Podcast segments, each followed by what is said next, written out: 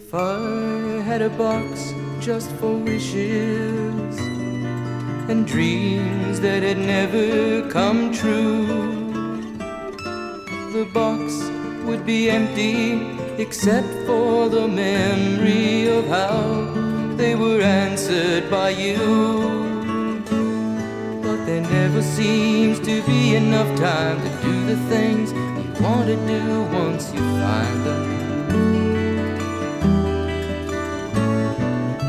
Looked around enough to know you're the one I want to go through time with.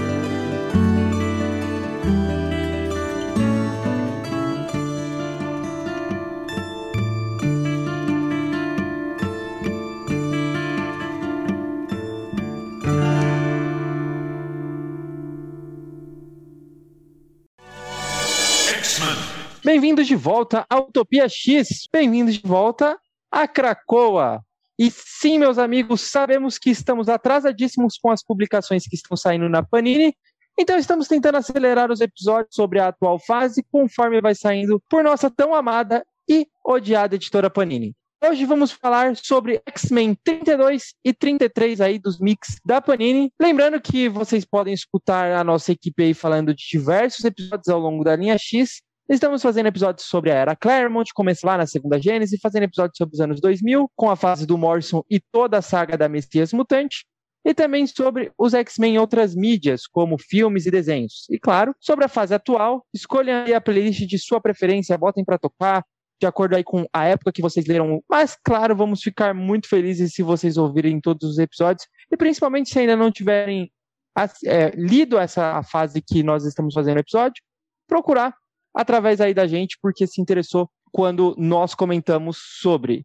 Meu nome é Caio e eu gostaria de ser um Morlock que não seria tratado como um monstro. Meu nome é Henrique e amar não é morrer por alguém, é viver por alguém. Meu nome é Letícia, cara. Ela não lembra de nada, cara. O FH. Eu queria ter voltado logo, mas os cinco estavam com a fila muito grande. Como vocês podem ver, o FH, o Fernando Henrique, ele já participou aqui com a gente de um outro episódio. Fernando, seja bem-vindo, por favor, sinta-se à vontade aí para emitir a sua opinião, todo o seu amor e até seu ódio também, se você tiver sobre algum dos personagens, sobre os X-Men, sobre os roteiristas, sinta-se à vontade, a casa é sua. Então, pessoal, é um prazer estar aqui de novo. Obrigado aí pelo convite. Prazer conhecer a Letícia virtualmente, pessoalmente. Quero dizer para vocês que eu estou de luto, né? Assim, um bom ritmo maníaco, né? É, ainda não, não digeri a saída do ritmo. Uh, ainda não consegui sentir uma coisa legal com essa fase nova. E tá tudo atrasado, então assim, acho que vou deixar um dia para tirar assim, a raiva do coração e de uma tacada só. Mas por enquanto, eu ainda estou de luto. E é basicamente isso, meu sentimento X-Men atualmente. Bom, vamos lá. É, Henrique, fala aí pra gente, você que é o, o nosso consultor da Panini, quais títulos vamos falar hoje e quais não vamos falar do encadernado aí do Mix 32 e 33? Bom, do 32 a gente vai falar de tudo, né? Uh, no X-Men 32 da Panini saiu Carrascos 18 a 19, Espada 4, uh, X-Force 17 e X-Men 18 e 19. Então a gente vai mencionar e comentar e conversar sobre todos esses títulos. Já em X-Men 33, a gente não vai falar de Cable 9, nem de Filhos do Átomo 2. Tanto Cable como Filhos, Filhos do Átomo, a gente está esperando concluir um arco, né? No caso, Cable vai fechar na 12. E Filhos do Átomo é uma minissérie, então fecha na 6. Então, quando a gente chegar na edição da Panini que chega no final dessas histórias, a gente vai comentar todas elas, né? Então, Cable, a gente comentou até o 6, a gente vai comentar do 7 ao 12, quando a gente tiver no encadernado que lançou é, Cable 12. E Filhos do Átomo, quando a gente chegar no encadernado que lançou o capítulo final da história, a gente vai falar sobre a minissérie como um todo. E no X-Men 33 também tem Novos Mutantes 16 a 17 e X-Force 18 a 19. Mas a gente vai falar também de, de Novos Mutantes 13 e 14, que a gente não falou sobre nos nossos últimos episódios e saíram uh, em dois mix anteriores. Então, a gente vai falar sobre Carrascos 18 a 19, Espada 4, X-Force 17, X-Men 18 a 19, Novos Mutantes 14 a 17 e X-Force 18 a 19. Resumindo, é muita coisa para se falar. Então, sem mais enrolação, bora aí para os nossos nossa forma clássica de fazer os episódios. Um pequeno resumo sobre e depois a gente comenta e aí eu puxo os comentários. Tudo bem? Ô, Caio, calma aí. Na verdade, a gente vai falar Calma. de. Na verdade, a gente vai falar de X-Force 17 a 19. Eu esqueci desse detalhe. Também tem X-Force 17 pra falar hoje. Que é toda a história do Quentin Quire. Mas enfim, pode continuar agora.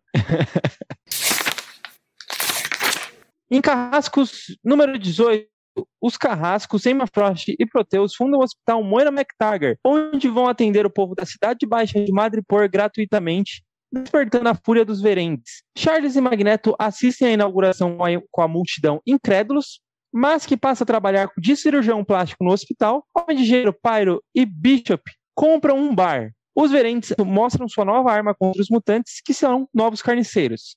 Eles atacam os três no bar e iniciam uma luta. Homem de Gelo percebe que os membros são soldados de vários lugares, com recentes lutas contra os mutantes, inclusive aquele cara que ele congelou e destruiu o, ba- o braço quando soube da morte da Kate. Os três mutantes saem em vantagem, mas percebem que era uma armação para culpar Krakoa, pelos tumultos da Cidade Alta versus Cidade Baixa, pois tudo foi filmado pela imprensa. Donald Percy virou um embaixador da ONU e pede que a carrasca seja proibida de atra- atracar em Madripoor e a ONU concede uma força naval para defender o local. Já no número 19, a cidade baixa de Madripoor está sendo atacada pelos car- carniceiros para cumprir o plano do Hominus Verende, de expulsar os habitantes dali para a compra das propriedades e troca por arranha-céus e edifícios luxuosos igual lá na cidade alta. Pyro e Homem de Gelo fazem uma distração gelo pirocinotécnica abordados por dois navios militares da ONU, sem atacar ninguém, e a Kate pula do barco e nada até os túneis nos, esgotos para plantar um portal. Enquanto isso, a Callisto convoca os Morlocks.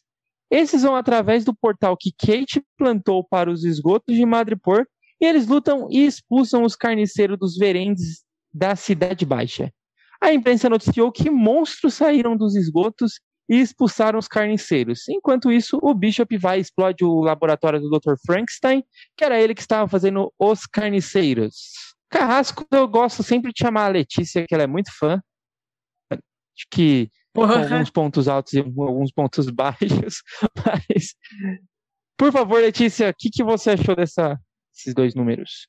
Cara, eu acho pelas edições normais, assim, medianas, sabe? Não tem nenhum grande acontecimento nelas, nem nada, mas elas te divertem, sabe? Aquela coisa, né? Aquele Jerry Duggan clássico.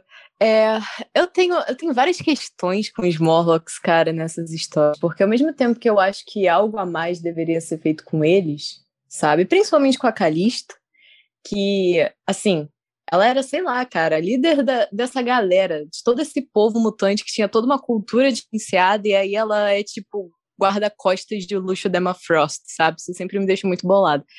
Mas é, eu gostei da parte deles colocarem o Mask é, para ajudar ali no hospital. Achei uma boa ressignificação do Mask. Que é um personagem que é complicado de você ressignificar, cara. Ele já fez muita coisa muito errada. Mas, enfim. É, e muita coisa muito bizarra. Porque também, o Chris né? Claremont, cara, was a freak. Enfim. É, também tem todo esse lance dos dos Morlocks indo pra Madripoor e etc. Que é, tipo assim, eu acho essa parte até ok. Eu vejo. Eu acho interessante quando eles falam histórias de mutantes que não querem ir pra Krakoa, sabe? Ou que não se sentem à vontade naquele lugar, ou que não acreditam muito nesse sonho. Porque eu acho, né, que é, deixa um pouco mais realista, talvez, que nem todo mundo queira viver naquela ilha. Tipo, cara, a gente já foi. Tem gente nessa ilha que literalmente massacrou a gente. Tá todo mundo de boa convivendo com esses caras, sabe? O Mr. Sinister tá no conselho, entendeu? Então, eu acho que faz até sentido, né, nessa parte da história. Não que isso seja tão abordado assim, mas às vezes que é, eu acho interessante. E é isso, cara. É legalzinho ver o Pyro e o Homem de Gelo juntos. Eles deveriam ter sido um casal, na minha opinião, porque, cara, fogo e gelo combina, sei lá.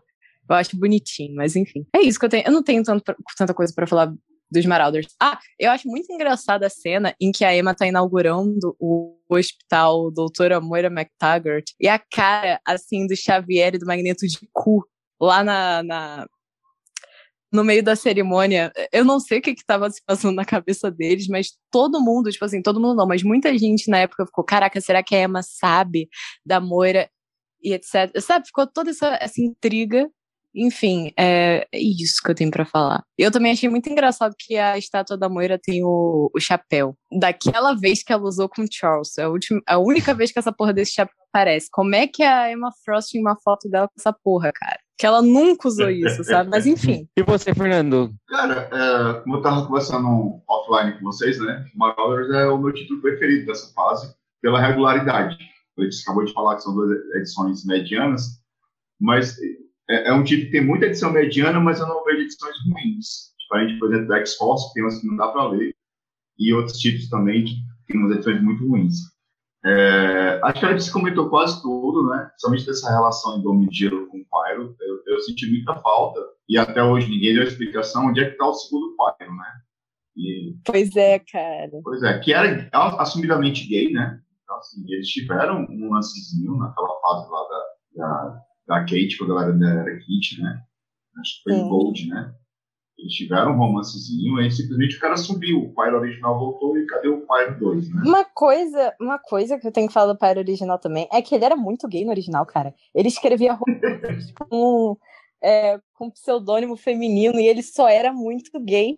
E aí teve toda essa confusão de ter outro Pyro e eles falaram: ah, coloca esse segundo Pyro aí como gay, porque, tipo, sabe, deixa o primeiro não. E aí mudaram completamente a personalidade dele, cara. Eu fico muito puta. Porque eu gostava muito do Pyro australiano, escritor de romance, sabe? Eu achava Não, ele e, muito e tinha, e tinha uma preocupação excessiva com a Avalanche, né? Na, na, na Irmandade original. Tinha algumas edições que quando a Avalanche era acertada, ele quase surtava. Né? Ai, Avalanche! Cara, mesmo naipe né? do mesmo naipe do Fanatic e do Blackton. Exato. Também é outra relação que esqueceram. Cara, né? É. O Blackton é outra pessoa hoje em dia. Então, enfim. Ai, nem me fala, cara. Pois é, eu, eu gostei muito também da, da, da, cara do Magneto. O Xavier ficou com a carinha meio séria, mas o Magneto fez uma cara assim, que, que porra é essa? E aí quando a Kate vai agradecer, a Emma fala assim, poxa, só, ter, só a cara que o Eric e o Charles fizeram já pagou que eu gastei aqui fazer essa bagunça para vocês. Então, assim, eu achei o melhor momento das edições. Né? É, muito é, engraçado. Mas aí tem a parte que eu não gosto, que é esse Clube do Inferno Mirim, que é, vem lá, tá, acho que é a fase do Aaron, né? Eu nunca gostei. É, as crianças do Jason Aaron. Nunca gostei, não me entram, é, assim... Cara, é uma ideia muito, muito simplória, assim, e assim, eles é são tosca. muito fodões. E, na verdade, toda vida que a Marvel cria um personagem assim, né, tipo o Amadeus Show, né, crianças mega inteligentes, quase, quase sempre o pessoal não acerta muito a mão, não. Eu acho que está acertando com o Skid, que já não é mais criança, né? Quando se era bem inteligentão e agora está lá no espada, já é adolescente.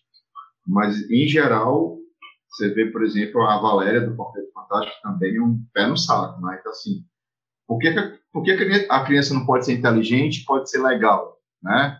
Por que a criança inteligente tem que ser soberba, chata? Falando assim como uma filha... antiga criança inteligente, não era tão chato. A filha do então, Brian é. Pois é, é a filha do Brian. Agora. Caramba, a filha do Brian é outra, sabe? Assim, cara, eu não entendo essa relação de inteligência com soberba, com, com inconveniência, com, com, ser chato. Então, tirando a, o, o, o Clube do Inferno aí, que eu nem sei mais se eles são do Inferno, né? É outro, é outro nomezinho que eles dão. É, é, é Omnis é, Verendi. É, exato. Ah, meu Deus, do latim.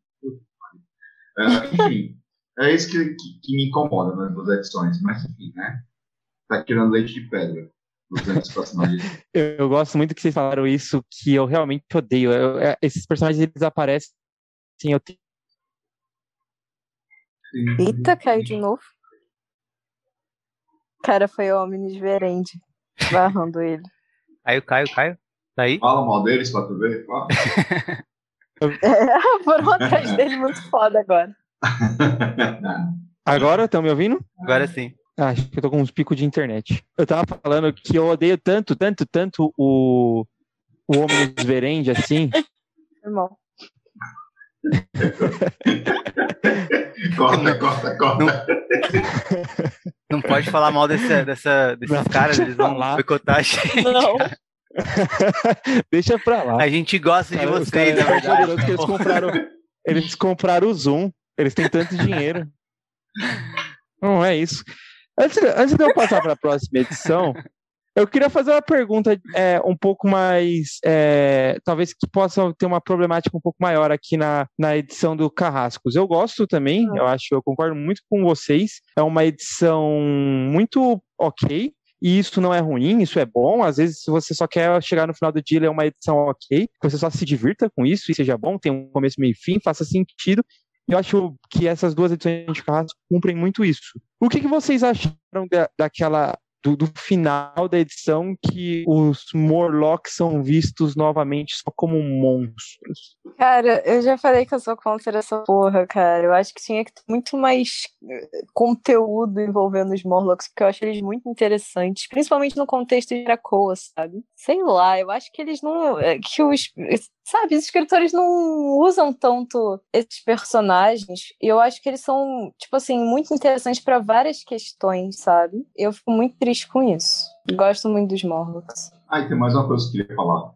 É, e eu sei que a opinião é, vencida nesse quesito aqui, em todo canto que eu falo. Mas, cara, não me entra o Bishop hoje em dia, sabe? Assim, na minha cabeça, o Bishop a Rachel, todos esses personagens vêm do futuro, eles, eles não deveriam ficar no presente de eterno, sabe? Isso me incomoda muito. E, e assim, para mim, o Bishop, ele perdeu a função dele lá em Massacre X-Men, quando ele descobriu quem era o traidor e tal. E aí depois a galera deixou ele lá, o policial, Distrito X, não saiu no Brasil, a gente não acompanhou muito bem. Todo mundo fala que ele foi reconfigurado ali, então como eu não acompanhei, não sei. E aí veio a todo aquele imbróglio da, da Hope, né? E aí transformaram o cara em vilão. E assim, ele não foi só um vilão, né? O cara foi um escroto, ficou perseguindo lá a, a guria e o Cable no fluxo do tempo, sabe? Assim, ele foi muito escroto. E aí, de repente, parece que ninguém lembra que o cara fez isso, sabe? Assim, tudo bem que se você pegar um sinistro ou um apocalipse da vida, que ele fez não é nada.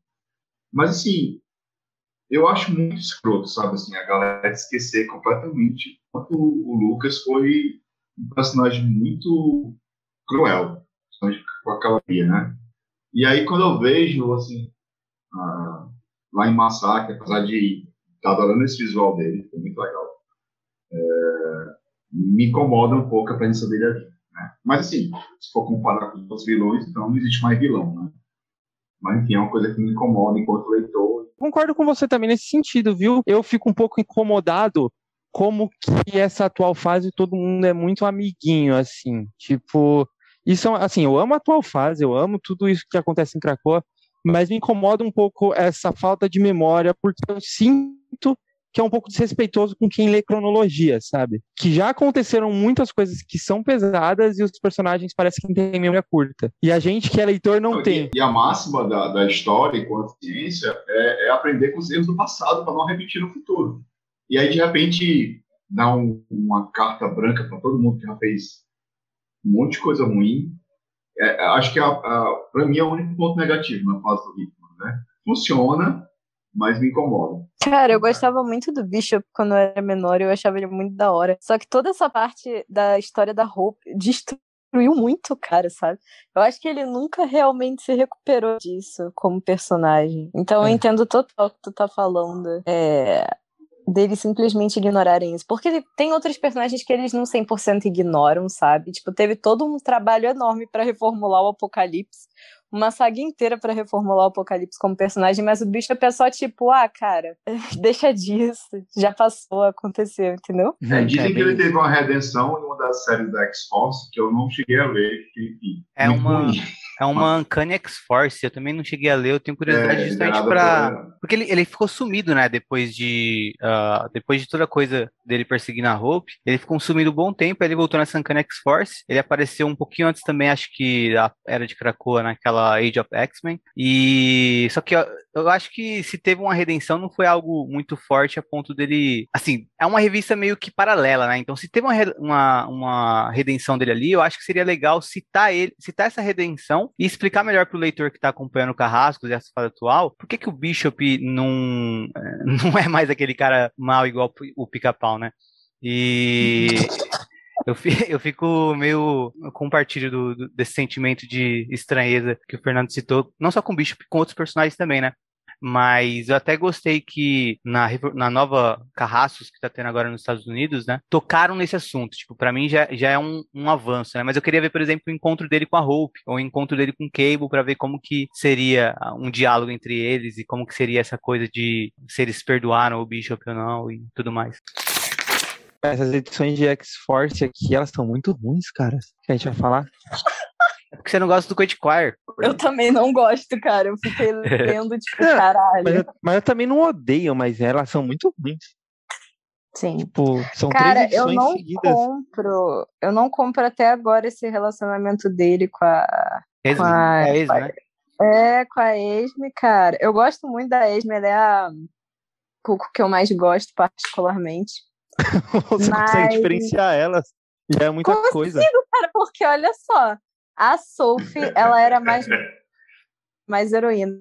A Esme já era o quê? Um ícone. Porque na época do Grant Morrison, ela simplesmente se apaixona pelo Magneto fake, né? É, Ah, ela- ela Magneto. mata a Emma Frost, ok. E ela, cara, e depois ela e o Magneto estavam loucos de droga e, tipo assim, ele mata ela usando os próprios brincos dela. E é incrível, cara. Eu adoro a Esme, cara. Então tem tudo a ver com Quake Choir. Pois é, mas ao mesmo tempo, tipo, cara, porque nesse, ela, ela não gostava do Quentin porque o Quentin, ele era todo metido a revolucionário e tal, tinha aquela parada do Magneto was right, e ela conhecia, entre aspas, o Magneto de verdade, naquela época o Zorn era o Magneto de verdade. Ela achava ele, tipo assim, um merda, tá ligado? Porque ela conhecia o cara, e o Quentin Quire era só um merda. Entendeu? O que eu ainda acho que ele é, porque eu não gosto dele, cara. Mas enfim, sei lá. É, eu acho que a Esme merecia mais. Peraí, não vamos queimar a pauta. Depois você fala no. Não, não. no- Já, já, já puxa a partir disso, que aí eu já aproveito essa parte na edição. É, Eu ia falar de espada primeiro, mas vamos já, já puxou X-Force, vamos falar de X-Force. Beleza. beleza. Bom, então agora vamos falar de três edições de X-Force que se passam no número 17, 18 e 19. Eu fiz um resumo um pouco grande aqui, então vou pedir desculpa tanto aos, aos meus parceiros aqui de mesa quanto a galera que está aí ouvindo, porque tem muito Kid Ômega e a gente sabe que muito Kid Ômega é irritante, né? Então vamos lá. Kid Ômega está cansado de morrer, principalmente porque já foram mais vezes que todos os outros mutantes. Mesmo assim, ele vai destemido a um navio que está sendo atacado perto de Krakoa. A X-Force foi chamada, mas estavam ocupados e só ele disponível. Ele sabe que poderia ser uma armadilha e lá encontra uma garotinha viva que assim que o vê começa a ter medo dele. Então, novamente ele morre. Ao ser ressuscitado, vai com sua namorada Esme visitar os sobreviventes do navio e os dois percebem que eles lembram de ser atacados por membro da X-Force, inclusive Kid Omega. Mas isso seria impossível, pois todos estavam em outro lo local. Phoebe então reconhece a assinatura psíquica do próprio. Aliás, tá vendo como eu confundo as cinco? Eu, eu fiz um resumo com Phoebe, não Esme. Esme então reconhece a assinatura psíquica do próprio Kid Omega nos sobreviventes. Então os dois discutem e Esme coloca Quent para cima e o convence a deixar o seu visual adolescente para trás. Só que na hora que eles estavam com Jumbo, o designer de roupas pessoal de Emma Frost, ele passa a ser dominado pelo que parece por algum tipo de energia de Quentin e começa a atacar Esme e o Kid Omega. Na edição 18, em off-page, o Kid Omega e a, e a Esme conseguem libertar Jumbo. Mano, na real é a Phoebe mesmo nesse. Olha só. Elas são clones, é tudo a mesma coisa. Cara, não é, não é. Eu sei, eu tô Essa zoando. é. Deixar claro que Porque, eu que. tipo, elas têm. Fala aí, fala aí. Não, eu queria deixar claro que eu que induzi todo mundo ao erro. Que eu que falei que era ele. É verdade, Desculpa cara. Eu aí, galera. dessa história. Mas é porque a Phoebe, ela é muito, tipo... Ela é uma das aleatórias, sabe? Porque tem três que dá pra diferenciar mais, que é tipo a Sophie, que é a mais boazinha, a Esme, que é a mau caráter, que é a melhor de todas, e a Mindy barra Irma, que é aquela de Chuck Olsen, que a gente não fala sobre isso. E as outras duas é tipo, ah, tá ali, sabe? Bom, A Celeste e a Phoebe. aonde eu falei Esme, ouvintes entendam Phoebe. Então, na edição 18, em off-page, Kid Omega e Phoebe lutam para conseguir libertar o Jumbo. Enquanto isso, os membros da X-Force são pegos em momentos de vulnerabilidade onde são atacados por uma versão do Kid Omega. Sabe, a mesma bêbada onde foi atacada psicamente consegue achar Fera, quase em coma, revivendo traumas e iludido por medo. Sabe, a Kid Omega e Phoebe descobrem que provavelmente é obra da Xeno, onde eles tiveram acesso a algum cadáver do Kid Omega e replicaram parecido com o que fizeram com a Dominó. Sabe, então, mata o Fera para iniciar os protocolos de ressurreição. Quentin sabe que estão enfrentando algum fantasma que tem sua assinatura psíquica, mas que não está em Krakoa e decide lutar contra ele no plano astral. Com a ajuda de Phoebe, ele se prepara para o combate e, ao entrar no plano astral, se depara com um Kid Ômega monstruoso que alega que o verdadeiro é desse jeito mesmo. Na edição 19, Kid Ômega luta contra a pior versão dele mesmo no plano astral, mas é uma versão de que ele tem medo, agora que está mudando por Phoebe. Ele é quase morto, mas sua namorada foi buscar ajuda de ninguém menos do que Jean Grey, outra ômega. Quentin fala para a sábia sobre os padrões de tomada e objetos que ele viu quando enfrentou o eu malvado dele e consegue achar a localização na Groenlândia onde tudo batia. Então o plano é Quentin e Phoebe tentarem lutar novamente, só que dessa vez no plano dos sonhos, onde as mentes ficam mais vulneráveis e se poderia atacar qualquer mente já que todas ficam ligadas. Eles não sabem fazer isso, mas Jin os ensina. Ensina para o agora Adura Quintquire, enquanto os dois lutam contra a versão maligna de Kid Omega no plano dos sonhos, Jin e Dominó invadem essa base na Groenlândia, porém não precisaram matar o Kid Omega que estava lá, recriado pela Xena, porque a sua versão real matou a sua versão no plano dos sonhos. Eles venceram essa batalha contra Xeno, porém agora eles sabem que vão continuar usando versões próprias geneticamente deles mesmos, né, dos mutantes, contra Krakoa. Vai, Henrique. Sua vez de brilhar com Kent Quire. Você gostou do visual maduro dele? Ah, eu curti, mas eu gostava do Quentin Quire não ter um uniforme. ah, só para deixar claro, eu gosto do Quentin Quire como personagem, mas não como pessoa física, só para me distanciar dos atos dele. Eu gosto de CNPJ, não gosto de CNPJ. Exato. É isso mesmo. Você estava você tava falando, cara, que você não gostou muito das edições, mas uh, eu gostei bastante das três edições dessa história, porque são três edições que fecham esse arco do Quentin Quire e tal, né? E eu, eu, gostei, inclusive, do, do artista, que eu acho que pode ser controverso, o Gary Brown, porque os desenhos dele são bem. Assim, tem, tem, tem vezes que as pessoas são bem feias, né? E tem coisas que estão bem feias, assim, e tal. Mas eu gosto, não sei explicar bem o porquê, mas eu, eu gostei da arte dele. Uh, a primeira só que é do Caçara, né? Enfim, eu, eu gosto das três edições. Eu acho que é legal o, o Quentin Quire tentar mudar, e porque o Quentin Quire era um personagem sempre foi, né? Assim, mas ele foi criado pelo, pelo Morrison para ser uma coisa não legal, não, não uma coisa legal, né? Um cara que achava que era maneiro e tal. Ele era um céu. É, então. Cara, uma, uma coisa de um arco, né? É.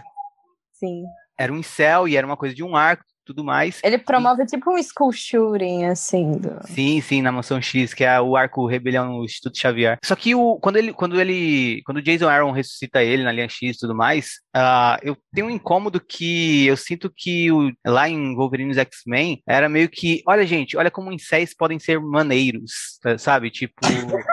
Eu sinto meio que essa vibe. Eu preciso reler Wolverine dos X-Men para ter uma opinião mais bem informada sobre isso, mas era meio que a vibe que eu sentia e eu já não gostava do Quentin Parr naquele título. Uh, então eu perdi meio que encanto por ele nesse sentido, porque para mim já passou para um lance de romantizar. E na X-Force, ele era um alívio cômico legal, né? E até no começo das histórias, ele era a mesma coisa que ele foi no Wolverine dos X-Men uh, e no arco do Morrison. Ele era um cara babaca. Só que aí, conforme ele uh, começa a ficar namorandinho aí da Phoebe, ele vai mudando, né? E tudo mais. É um pouco forçado, mas eu acho, eu acho, eu acho que nunca fica tão claro o porquê dele se perceber como errado, né? Acho que essa é um pouquinho a falha do, do desse arco dele. Uh, mas, ao mesmo tempo, eu acho legal que aconteça uh, uma mudança na personalidade dele, que ele enfrente uma versão monstruosa dele, que é o que ele sempre foi, né? E que ele tente mudar. Então, eu acho, eu acho que eu gostei dessas três edições. Queria saber de vocês o que vocês acharam. Eu acho que, que é explicado com a morte dos pais dele, não? Ele se sente culpado pela morte dos pais, se eu não me engano Tem Quando- isso na primeira edição. Ah, isso é mencionado no comecinho de X-Force, né? Não, na edição 18, na 17, a- ele revela para a Phoebe, ou é para Esme, não sei quem é, pra- não é para Esme, que, que ele é daquele jeito porque ele se sente culpado pela morte dos pais. É, a Phoebe. assim, o, eu, eu não tive tempo de ler as edições, mas, ah, mas assim, eu acho que hum, não necessariamente. É, pode ser. ah, ah, então, acho que faz sentido, sim, porque, tipo, no contato com a FIB, ele pôde se abrir, né? E, né, e se abrindo, ele pôde entrar em contato com os sentimentos que ele estava evitando. Então, realmente, acho que faz sentido mesmo. É, é, das três edições eu gostei mais da primeira. Também. Uma coisa que eu não gosto nessa fase, eu reclamei no Twitter, em vários cantos, é que uma sacada muito legal do, do, do Hickman foi usar a exaustão para alguns outros autores, às vezes não muito inteligente. Que é aquelas páginas de e-mail, de não sei o quê, quando chegou no absurdo lá de colocar a receita do prato, Nossa, servida, Obrigado. foi, foi um saco. Me dá Mas nessa, nessa edição 17 tem uma coisa muito legal, que é um relatório dos cinco, mostrando o que é que o Quire quer a cada ressuscitação dele, né? E é bem legal você ver, ele pede para ter 20% da visão, 20, é, 200% da visão, ele pede para não ter pelo no corpo, ele pede para ter o pau maior, se você lê, é uma graça. Então, assim, e faz todo sentido dentro do contexto do personagem, né? Inclusive, ele hoje em dia não precisa mais pintar o cabelo, que é uma coisa que as pessoas esquecem, né? Que é estilo Psylocke, né? Não tem o cabelo rosa. Ele pintou o cabelo rosa na segunda edição do Ataque É. à Mansão X, lá no, no Morrison. Então ele pediu para os cinco. E aí, no final do relatório, os cinco, os cinco questionam, né? A gente tem que passar para o X esses pedidos cosméticos na, na, na ressurreição, porque atrasa muita gente. Assim, essas coisas que, que, que são detalhes bobos, mas que acrescentam na narrativa do, do, do contexto draconiano, eu acho cano, sabe? Agora, realmente, receita do jantar que está servido, foda-se aquele autor, se não me até hoje. e eu achei legal também, é, é, é, eu gostei do uniforme dele, não gostei dos óculos. Muito tosquinho óculos, estilo a borboleta da Psylocke né, na, na cara, ficou muito, muito legal. É, e gostei muito da cena da, da, da- dele provando os vários uniformes que a gente foi buscar lá, sabe? Muito engraçado. Então, essa primeira edição do, do- das três é muito boa, acho ela bem redondinha, né? E eu acho que as outras duas dava para resumir em uma, né? Mas eles precisavam fazer o gancho para chamar a Jean e tal. E outra coisa que eu acho interessante é que é, ele questiona os buracos que ficam na mente dele a cada res- ressurreição, né? Porque existe um lapso de tempo entre o backup do cérebro e a ressurreição. Então, assim, toda vida que ele volta, ele sente falta um pedaço da mente dele. Isso é interessante, né? E, e- e dá pra ver que o autor ama o personagem, né? Porque a cada ressurreição do cara, ele volta com mais poder, né? Então, o Kid Omega realmente está virando o Ômega, né? Da, da, da ilha, né? A gente não sabe muito bem onde isso vai parar e eu acho que isso vai ter um efeito lá na frente, né? Se seguir o autor. Então, assim, basicamente eu acho que a X-Force, ela tem muitos altos e baixos, né? É, eu não gosto da vilanização do Vera. Eu acho meio exagerada, meio forçada. É, eu acho que, que o Colosso meio só, só, só fazendeiro também é uma coisa que não me entra mais depois do que passou. É, achei uma regressão. Mas eu acho que os outros personagens são muito legais. O Blackton não é ele, é um novo personagem com o mesmo nome. Mas é um, é um título que tem altos e baixos. Frente de Carrascos, né? Que eu acho que, mesmo na medianidade dele, ele é regular. Mas as três edições são bem acima da média, baseado em outras que são muito ruins. Agora que o Fernando falou do Fera, eu lembrei do- da cena do Fera criancinha, que é muito engraçado ver o Fera criancinha com que, que quando ele era criança ele obviamente não era daquela forma, né? Mas parecia até o, o Grinch na no filme do Grinch do Jim Carrey e tal. Lembrou a cena dele na escola também. Achei engraçado. O humor dessa, dessas três edições é, é, é muito bom, né? O, ah, o, o Percy, ele não costuma trabalhar tanto humor assim, só que esse é um arco ah, que ele trabalhou bastante o humor. Assim, o humor é pontual em X-Force, né? Só que nesse arco acabou sendo mais presente em alguns momentos, como o das, das trocas de roupas, que foram bem engraçadas. Tem uma cena do Quentin Core com uma espécie de uniforme do Wolverine. e é, eu acho que eu concordo com o Fernando no sentido de que não é regular como é Carrascos e que tem altos e baixos e tudo mais. Só que se fosse regular, eu, eu apontaria o nível desse, desse arco, assim, como o nível médio de X-Force, sabe? Tem, tem momentos que é, vai para além disso e tem momentos que tá para baixo, mas acho que o, o, o, o, médio que a gente pode esperar de que, gente, que seria legal se aparecesse sempre seria esse esse nível dessas três edições que entretém, é divertido e também tem é, um aprofundamento no personagem. Eu não sou muito fã da, do personagem e tal. Eu acho, tenho que falar que eu acho muito bonita a arte do Caçara nessa primeira edição. Eu também gosto da segunda arte das outras duas, é maneiro. Tem, é, cara, sei lá, eu acho da hora essa edição. Não é uma edição que eu odeio de, de X-Force, mas eu não sou tão fã assim de X-Force no geral, entendeu? Eu não tenho tanto a acrescentar, sabe? Eu acho que vocês já falaram tudo. Perfeito. Eu só, eu só falaria, talvez, que três edições é muita coisa. Cara, é talvez verdade. isso seja uma coisa do Percy, que talvez ele não consiga resumir arcos é, em edições mais curtas, assim, de uma forma mais curta. Eu tenho esse problema também quando eu vou escrever história. Aí eu desisto. A diferença é que ele publica. Puta que pariu. Mas tirando isso, eu acho que vocês falaram bem também, eu concordo bastante com vocês. É uma boa forma de você é, evoluir um pouco os personagens. E até sobre o, o, que o Fernando comentou, sobre como que trata os personagens, eu acho que é legal porque, é, por exemplo, Colossus, por mais que é, o, o público demore um pouco para ver engrenando, uma hora vai engrenar, sabe? Mas também, outro, por, por outro lado, tem hora que a X-Force ela só tá lutando contra baleia gigante, sabe? Então eu fico meio, poxa, o que, está acontecendo nesse título? Parece que é só encheção de linguiça, às vezes. No começo de X-Force, eu sentia muito que ele era X-Men, enquanto que o título do, do, do Hickman era aquele título que eu não entendi o que era, né? Depois o Hickman pegou o ritmo dele, mas no começo, pelo amor de Deus. As primeiras edições acontecendo, eu ficava assim, ah, cadê os X-Men? E a X-Force era uma equipe de ação, né? Então, assim, ah, os X-Men estão na X-Force. Aí depois a coisa inverteu. Então, assim, o, o Hickman se achou na mensal e o Percy meio que se perdeu na mensal, né? Enfim, até a equipe que ele divulgou meio que se desfez e tal. Então, assim, por isso que eu acho que é um título de altos e baixos.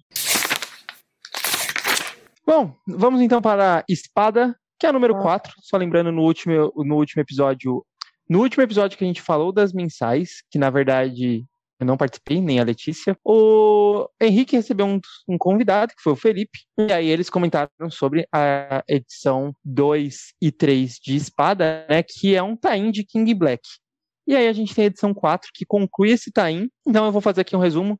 É, vou puxar aí pra vocês, se vocês quiserem falar um pouquinho de King Black também, se não quiserem, não tem importância, tá? Enfim, tá tendo uma luta, o Dobra luta tá contra o Cable, enquanto Esperança se recusa perante Brand a abandonar a Terra, com apenas alguns materiais genéticos para ressuscitar só alguns mutantes e, caso der errado, a luta dos heróis contra o Knu, que é o deus simbionte lá da, do Venom. Frenese também se liberta e os dois juntos conseguem derrotar Cable. Então o Sol volta para a Terra. Magneto prioriza a ressurreição de Solaris e Cortez e avisa por carta que quer uma reunião no conselho para debater a segunda lei mutante com a presença de Cortez e mais duas pessoas desconhecidas. Só lembrando, a segunda lei mutante é não matem humanos. E essa reunião foi solicitada pelo próprio Cortez para o Magneto, e é algo que a gente vai ver na edição 5. E aí, Henrique, você que falou um pouco aí do de espada na última edição, aliás, no nosso último episódio, quer aproveitar para concluir? Cara, na verdade, eu queria mais ouvir o pessoal falando sobre, eu só queria antes fazer uma menção de uma cena que eu gosto muito nessa edição, que é quando a Frenzy, em português é frenesi, né? Uh, é. Quando ela tá falando com Cable, é com, é, com Cable, Cable possuído e tal. E... Cara, essa cena é pica. que ela fala. Eu não lembro o contexto agora, mas ela fala, tipo, o único homem que eu amei, se eu tivesse com ele, você me trataria como madrasta. E é sobre o romance dela com o Ciclope, né? E eu achei muito foda o Alwyn lembrar disso. Porque foi algo que aconteceu num, num, num, evento que acho que ninguém lembra, sabe? Que é o Age of X. Não confundam com Age of X-Men, que foi o evento pré uh, Roxbox, né? Bem anterior, é, exatamente anterior a Roxbox. Não, tô falando de Age of X do Mike Carey, uh, que foi um Grande. evento envolvendo o X-Men Legacy e Novos Mutantes, acho que só esses dois. Enfim, era um evento onde a, a realidade foi mudada pelo Legião de novo, uh, e o Ciclope tava junto com a Frenzy, né? Com a, com a Frenzy nesse. Ciclope não, Basilisco. Basilisco, exato. que era o codinome do Ciclope naquela realidade. E eu gosto. Eu, eu, li uma vez só essa, esse evento e eu amei na época que eu li. Eu eu falei caramba, isso é muito bom. Eu espero que eu mantenha o mesmo apreço quando eu fizer uma releitura pra gente gravar aqui. Mas achei muito legal o Win lembrar disso e colocar. Nem precisava ter aquele diálogo ali. Parece que ele só quis realmente mostrar que lembrava disso e fazer um, um tipo um agrado para os fãs que, que leram isso e conhecem isso, né? Então, eu acho que o Win conhece muito a cronologia de tudo que ele escreve. Eu acho que, mesmo se ele não conhecer previamente, ele parece ser um cara que pesquisa e eu acho isso muito da hora. A história em si é para mim, uh, estaria mais repetindo o que eu falei no último episódio, mas queria saber o que vocês acharam, tanto dessa, mas vocês podem falar do, do crossover, do, uh, desse tie-in de King in Black, dessas três edições, uh, dessas três edições de espada em King, no Rei das Sombras no geral. Vocês curtiram? Vocês... O Caio, por exemplo, já comentou aqui com a gente, né, que ficou bolado de já na segunda edição do, do título ser um tie-in de uma saga maior, né? Que acabou para ele atrapalhando um pouco. O que, que, vocês acharam? Cara, eu concordo com o Caio de que é muita sacanagem com a Will em você colocar um tie-in logo como. Logo na segunda edição, sabe? O negócio do mestre zoado. Não que eu acho que tenha ficado ruim, eu acho que ficou bom porque o Alwyn, hum, o Alwyn é muito pique em tudo que ele faz, tá ligado? Mas eu também um dos maiores problemas que eu acho que Sword tem é que ela acaba caindo em vários é, eventos e vários várias coisas assim, sabe? Depois a gente vai ver com aquele evento lá do Hulkling e tal. É, e depois mudam ainda mais os planos com as coisas que acontecem no Hellfire Gala, etc., aquelas coisas com o Araco. Então, assim, eu acho que são um problema que vai se arrastar por Sword inteira, de ter muitos tains, muitas é, coisas que vão ter que se encaixar dentro da história, sabe? De alguma forma ou de outra, que eu acho que não estavam originalmente tão planejadas assim pelo All Willing. Mas enfim, é isso que eu tenho pra falar sobre esses crossovers, cara. Mas eu acho bom. Eu gosto muito dessa cena da, da Frenzy. Eu gosto muito da cena do Manifold. É assim que a gente chama ele? Como é que é o nome dele em português? É que, que é esse daí, ó? É, é o Dobra. É. Nossa, Dobra. cara, eu acho as cenas dele muito fodas. É.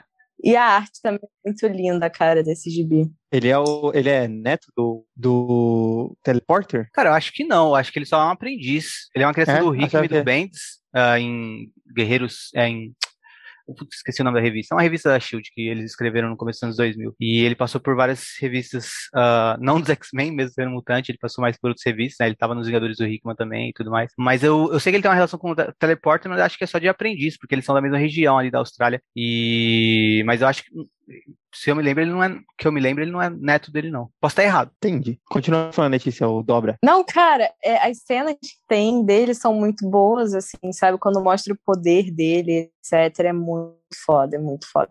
Aliado também a arte é do Valério, não é do Valério Skit? É, é assim que eu mesmo. chamo ele, eu não sei se é assim que fala o nome dele. Eu, eu gosto é. muito dele, cara. Eu adoro ele demais. É. Enfim, eu adoro a arte dessa revista, eu adoro a arte dele, acho ele muito incrível. E eu acho que é isso, não tem tanto para falar assim. Eu acho que a próxima edição é que tem muita coisa para falar, porque a próxima edição, cara, é uma das que eu mais gosto da Era de Cracoa. Eu me divirto muito com ela. Eu leio, para mim, ela nunca fica velha, sabe? Ela é muito engraçada. Ah, uma, uma, uma outra coisa, uh, o Whiskid também, né? Ele brilha. Acho que é gênio em português, não lembro agora.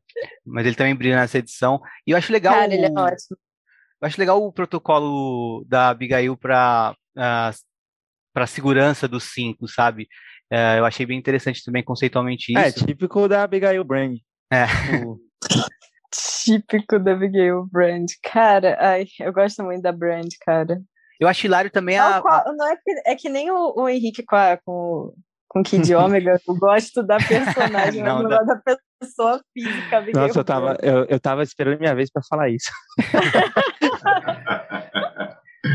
É, cara, é porque hoje, hoje, em dia tem um lance assim, né? Tipo, se você gosta de um personagem que é moralmente uh, questionável, nem precisa ser um, um, um, uma pessoa terrível, mas se você gosta de um personagem que é moralmente questionado, às vezes rola um lance de tipo, peraí, você gosta então dele como pessoa. Não, é legal ter personagens zoados, sabe? Assim, personagens Concordo, maus. Cara, eu só gosto de gente ruim. E Cara, a última coisa que eu queria falar só é a página final. O, Magneto segurando a caveira do Cortez. É muito engraçado também. É muito. Cara, todas as é... cenas do Cortez em qualquer contexto são muito engraçadas. É um personagem que a gente ama odiar, né? Esse, Sim. É, tinha que ter. é, é, fazia muito tempo que ele não apareceu. Eu fiquei feliz dele aparecer aqui, tipo, de ter um pouco mais de relevância pra ele, assim e tal. Eu, eu fiquei bem feliz. Enfim, bom, eu, como você já adiantou, eu tenho esse problema com a edição por causa do. exclusivamente que eles criam a primeira edição fantástica de Sword, pelo menos pra mim, ó, eu acho, gostei muito É da primeira perfeito. edição, da- do título, assim, o que, que vai ser grandioso, e aí já jogam ele para um tain, né? É, eu entendo que faz parte, eu acho que é, ao mesmo tempo que é chato, se não tivesse um, tain de X-Men dentro de King in Black, ficaria muito esquisito, porque, quer queira, quer não, a Terra foi é, dominada por aquele deus simbionte por Não. duas horas, sei lá, mas Cara, né? Eu foi. acho muito incrível que é tipo duas horas. E aí tem tipo, todos os heróis mostram o que, que aconteceu com essa merda desse nu na Terra, sabe? Assim, Mas é, tem tudo, cara. é muito real que assim, eu, eu li a, a saga do King in Black e pra mim a sensação que eu tive foi que a Terra foi dominada por ele, que ele já ganhou contra a vitória por duas horas, às vezes nem isso tudo. Não, e o engraçado é que, é que são, são dois anos, Sim. acho que são dois anos mais ou menos de publicações de Venom eh, preparando para esse momento e quando ele acontece, para mim foi um pouco decepcionante. Mas o que eu comentei também no episódio passado é que a participação dos X-Men dentro dos, ah, das edições de King Black é Black boa. mesmo, isso aí é legal. E a Jean Grey, inclusive, tem um, um momento bem legal também, né? É, isso é, isso é bacana. É, tem até, é, é até legal você chamar, falar isso, que eu, eu gosto da cena em que, depois que o mundo está sendo dominado por, por essa entidade, aí o mundo está em volta aí dessa redoma de, sei lá, simbionte, cheio de dragões simbiontes e tal. O, tem um diálogo muito interessante do Blade com o Xavier e o Magneto, né? O Blade pedindo ajuda pra eles, e aí o Xavier e o Magneto falando, não, a gente já mandou ajuda. Tipo, a gente mandou aí o- os nossos heróis, e eles foram, tipo, dominados. E aí o Blade falando, porra, vocês têm uma ilha aí de gente super poderosa e não vem lá. Mas é interessante, porque os mutantes, por mais que sejam poderosos, quer queira, quer não, eles são civis, né? Eles estão lá vivendo num país deles. E, tipo, o que, que a Krakoa tinha pra oferecer de heróis, eles ofereceram. Claro que não foram todos, eles poderiam ter mandado mais heróis também, né? Mas o que o Blade, dá a impressão que o Blade tá pedindo pro, pro Xavier e o Magneto é pra mandar a ilha inteira, né? Pra salvar, tipo, os Estados Unidos. Tipo, não precisa necessariamente lutar lá nos Estados Unidos, até porque Krakoa tava lutando também contra os Contra invasão. as simbiontes aí do Kinu. É, uma, Então, acho uma- que- uma coisa que eu tenho achado legal nos últimos anos é que é, quando tem essas mega saga, eles fazem um tie dos X-Men com uma equipe side B, né? Que, que não mexe no título principal. E aí pega a coitada da espada e não, você vai ter que participar. É porque a coisa é né? de espaço, né? Foi foda. Mas assim, eu tô calado porque eu não li e nem pretendo ler, porque é, todo esse mote aí do rei simbionte, do deus sei, cara, se me brocha total. Entendo. Cara, eu só li os dos reviews que eu já lia, tá ligado? Eu li o do Demolidor e tal, e o do X-Men. Eu não tenho muito a comentar, não. Pior que eu nem achei tão alguém falar X-Men, eu tão feliz. É, Eu bom, passo A vida toda falando X-Men. Cara, X-Men é um nome muito melhor. Muito melhor do que que X-Men. X-Men. X-Men lembra égua, égua, sei lá. É, cara, Cavalo. X-Men. eu É vou. muito melhor, cara, muito mais sonoro. Eu vou estragar o X-Men pra vocês, porque eu- agora toda vez que eu ouço o X-Men, eu lembro do Sérgio Moro falando que X-Men, mas ele chamava de X-Men Eu não vi isso. Cara. sorrisinho. Aí na adolescência é, comecei a ler mais gibi da Marvel. né? Isso antes da Marvel virar né, essa, isso que é hoje, com todos esses filmes. Gostava de Homem-Aranha, gostava de. Na época era o X-Men. A gente nem falava X-Men, falava X-Men. Esse, esse Quero- vídeo, cara, é muito engraçado. Eu também ele termina-. Ele termina falando que o personagem favorito dele é o Demolidor, um advogado cego que luta contra o crime. Eu vou colocar na Ai, edição o, desse episódio o, o, Coloca, por favor. o infeliz falando isso. E dá pra citar um aí, o Demolidor, né? Que era o, o advogado cego que lutava contra o crime. Muito bem. Cara, mais cinco pessoas me marcaram nessa porra quando isso saiu. Ai. Eu acho que só pra concluir, é, falando da Abigail Brand, né, eu acho muito legal ter personagens assim dentro do, da linha dos bis no geral, porque é um tipo de personagem que ele tem uma característica de personalidade muito dúbia. Você nunca sabe para que lado ele tá indo. Você não, você não sabe qual que é a lealdade da, da Abigail Brand. Se ela é leal ainda aos Estados Unidos, se ela é leal a Krakoa, se ela é leal à Terra, se ela gosta ou não gosta dos mutantes. Isso é muito foda de uma personagem assim. Eu acho que ela é muito complexa e eu acho que Espada, o título Espada, vale muito por causa dela também aqui. O, os outros personagens são personagens é, bem mais secundários. É, o que é legal, porque eu gosto de pegar personagens secundários e trazer, dar personalidade para eles, finalmente colocar eles nas histórias para tirar um pouco só dos personagens, do- dos mesmos personagens que a gente sempre vê. Mas para mim, assim, quando eu leio Espada, eu leio muito por causa da Brand, assim. E eu gosto muito do desenvolvimento, eu já li o título inteiro, eu gosto muito do desenvolvimento que ela tem aí ao longo da, da saga. Fica aí a dica para quem tá ouvindo esse episódio, não terminou de ler Espada, não abandone, é um título muito, muito legal e final muito bom. Concordo com tudo. A Abigail Brand é uma ótima personagem, cara. E o jeito que o Owen escreve ela é muito foda. Eu gosto muito da premissa de que tem um gibi dos X-Men da Era de Krakoa que pega aquela coisa dos acólitos do Magneto, sabe? Eu, como grande admirador do trabalho do Magneto, acho incrível.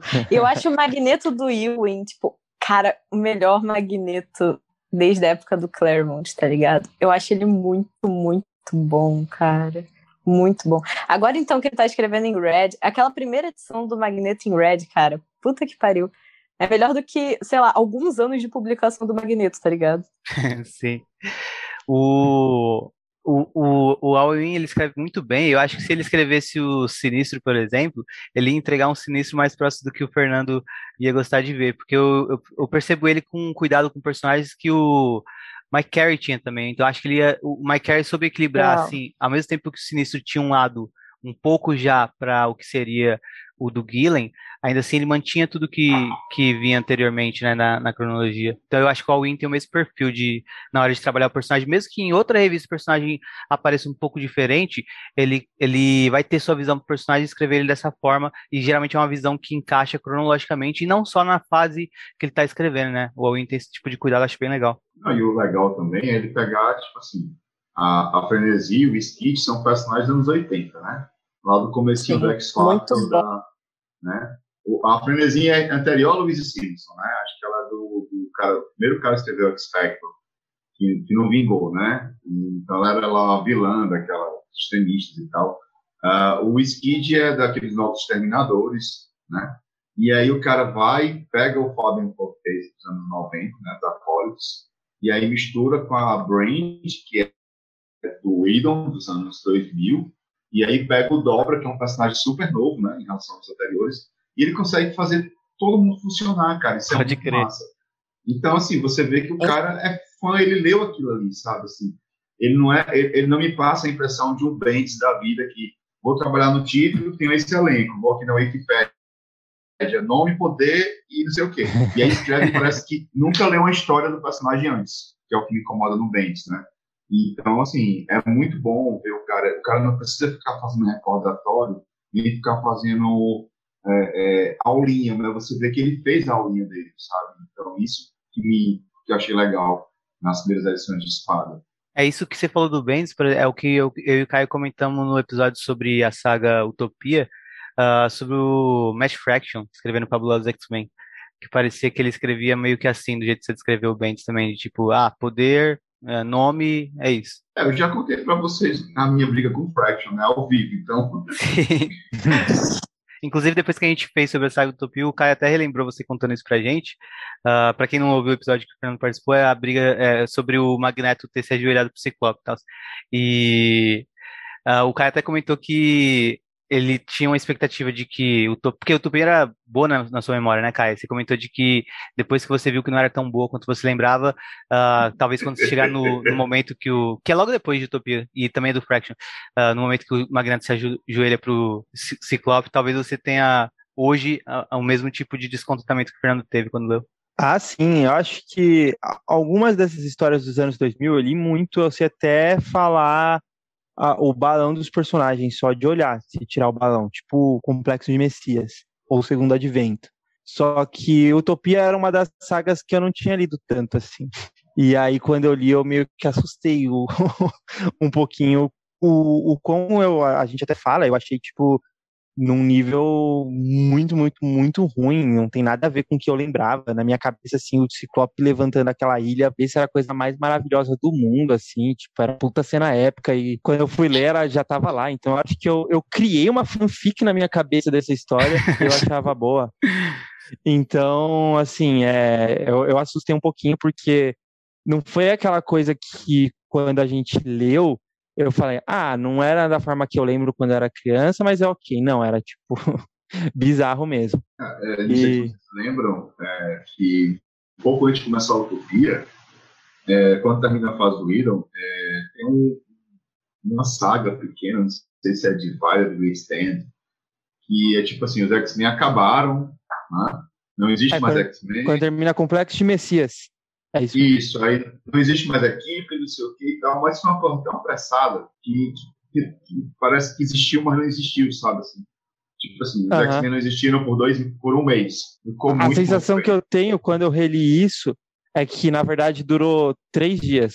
Isso, mais ou menos. Então, assim, foi muito feito nas coxas. Que é uma, uma coisa que eu acho muito bacana da fase do ritmo, que eles têm segurado as mensais durante quatro meses, né? Uma coisa, na época, não, não fizeram isso. Talvez se tivesse segurado, tivesse tido sentido. Então foi tipo assim, foi muito mal feita a condução da transição do uhum. Complexo de Messias para a fase da utopia. Enfim, gente, ainda tem o Greg Land para cagar tudo, né? Então, assim, e aqueles malditos sorrisos.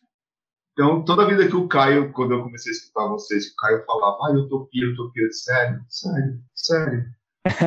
e agora que ele está fazendo autocrítica, eu posso dizer, Caio, releia, porque é muito ruim. Não, nessa fase assim é. Eu, eu tenho uma memória muito afetiva mesmo. Tipo, é, é, algo pessoal, não é algo que eu realmente acho bom.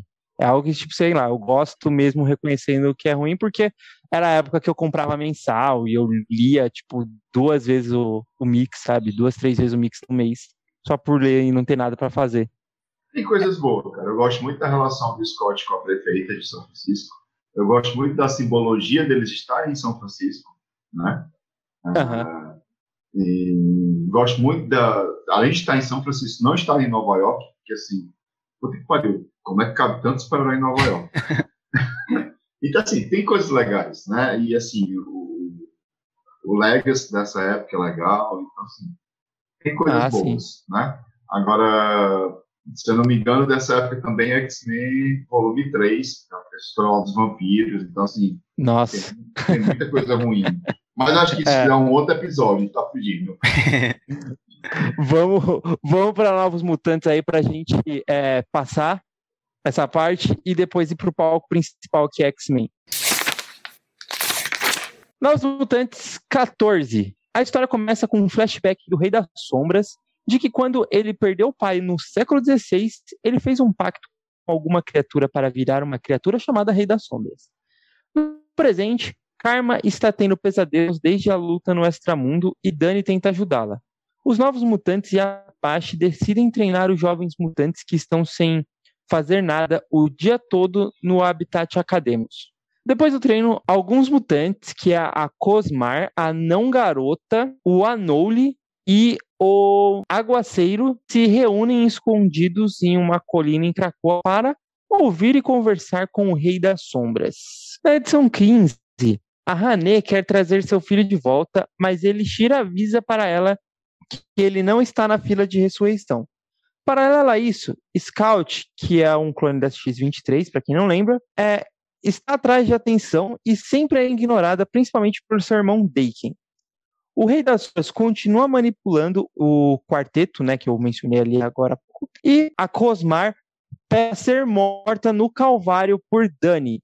Fala que o Calvário é apenas para mutantes que perderam os poderes e não há nada de errado com ela, deixando ela um pouco boladona. Cosmar é aquela mutante que eles acharam lá no leste europeu, que tem um poder de sonhos e tal, e ela tem uma aparência que é diferente da aparência humana e ela fica um pouco incomodada com, com essa situação. Por isso que ela pede para Dani matar ela no Calvário, porque ela achava que voltaria como um, uma humana na forma mais padrão. Na edição 16, algumas crianças estão brincando de entrar no extramundo por ser um lugar perigoso. O problema é que elas foram descobertas por Jamie Braddock. As crianças fogem, mas uma delas fica para trás. Elas então avisam para Dani, Magia e Karma. Karma e Dani decidem ir para o extramundo e Magia está ocupada dando uma lição em outros mutantes que praticavam bullying com os menores. Enquanto isso, Hané pede ajuda para o X-Factor para saber de seu filho se ele está vivo ou morto, mas eles não sabem. No extramundo, o Jamie fala que deu um veículo para o garoto que saiu aprontando poucas e boas por Avalon. Ele indica o caminho para as duas e elas partem em busca do garoto. Acontece que as duas acabaram saindo de Avalon indo para o reino de Merlin, que as prendeu. Enquanto isso, Hané fica sentida por não conseguir o apoio de Dani, já que essa saiu em missão.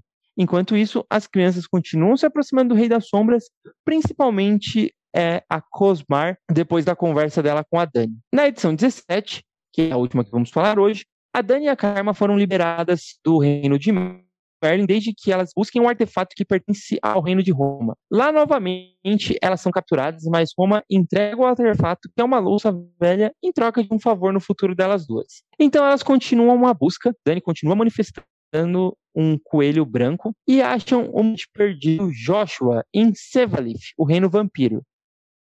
Lá ele explica que ele quer ficar por vontade própria no Western.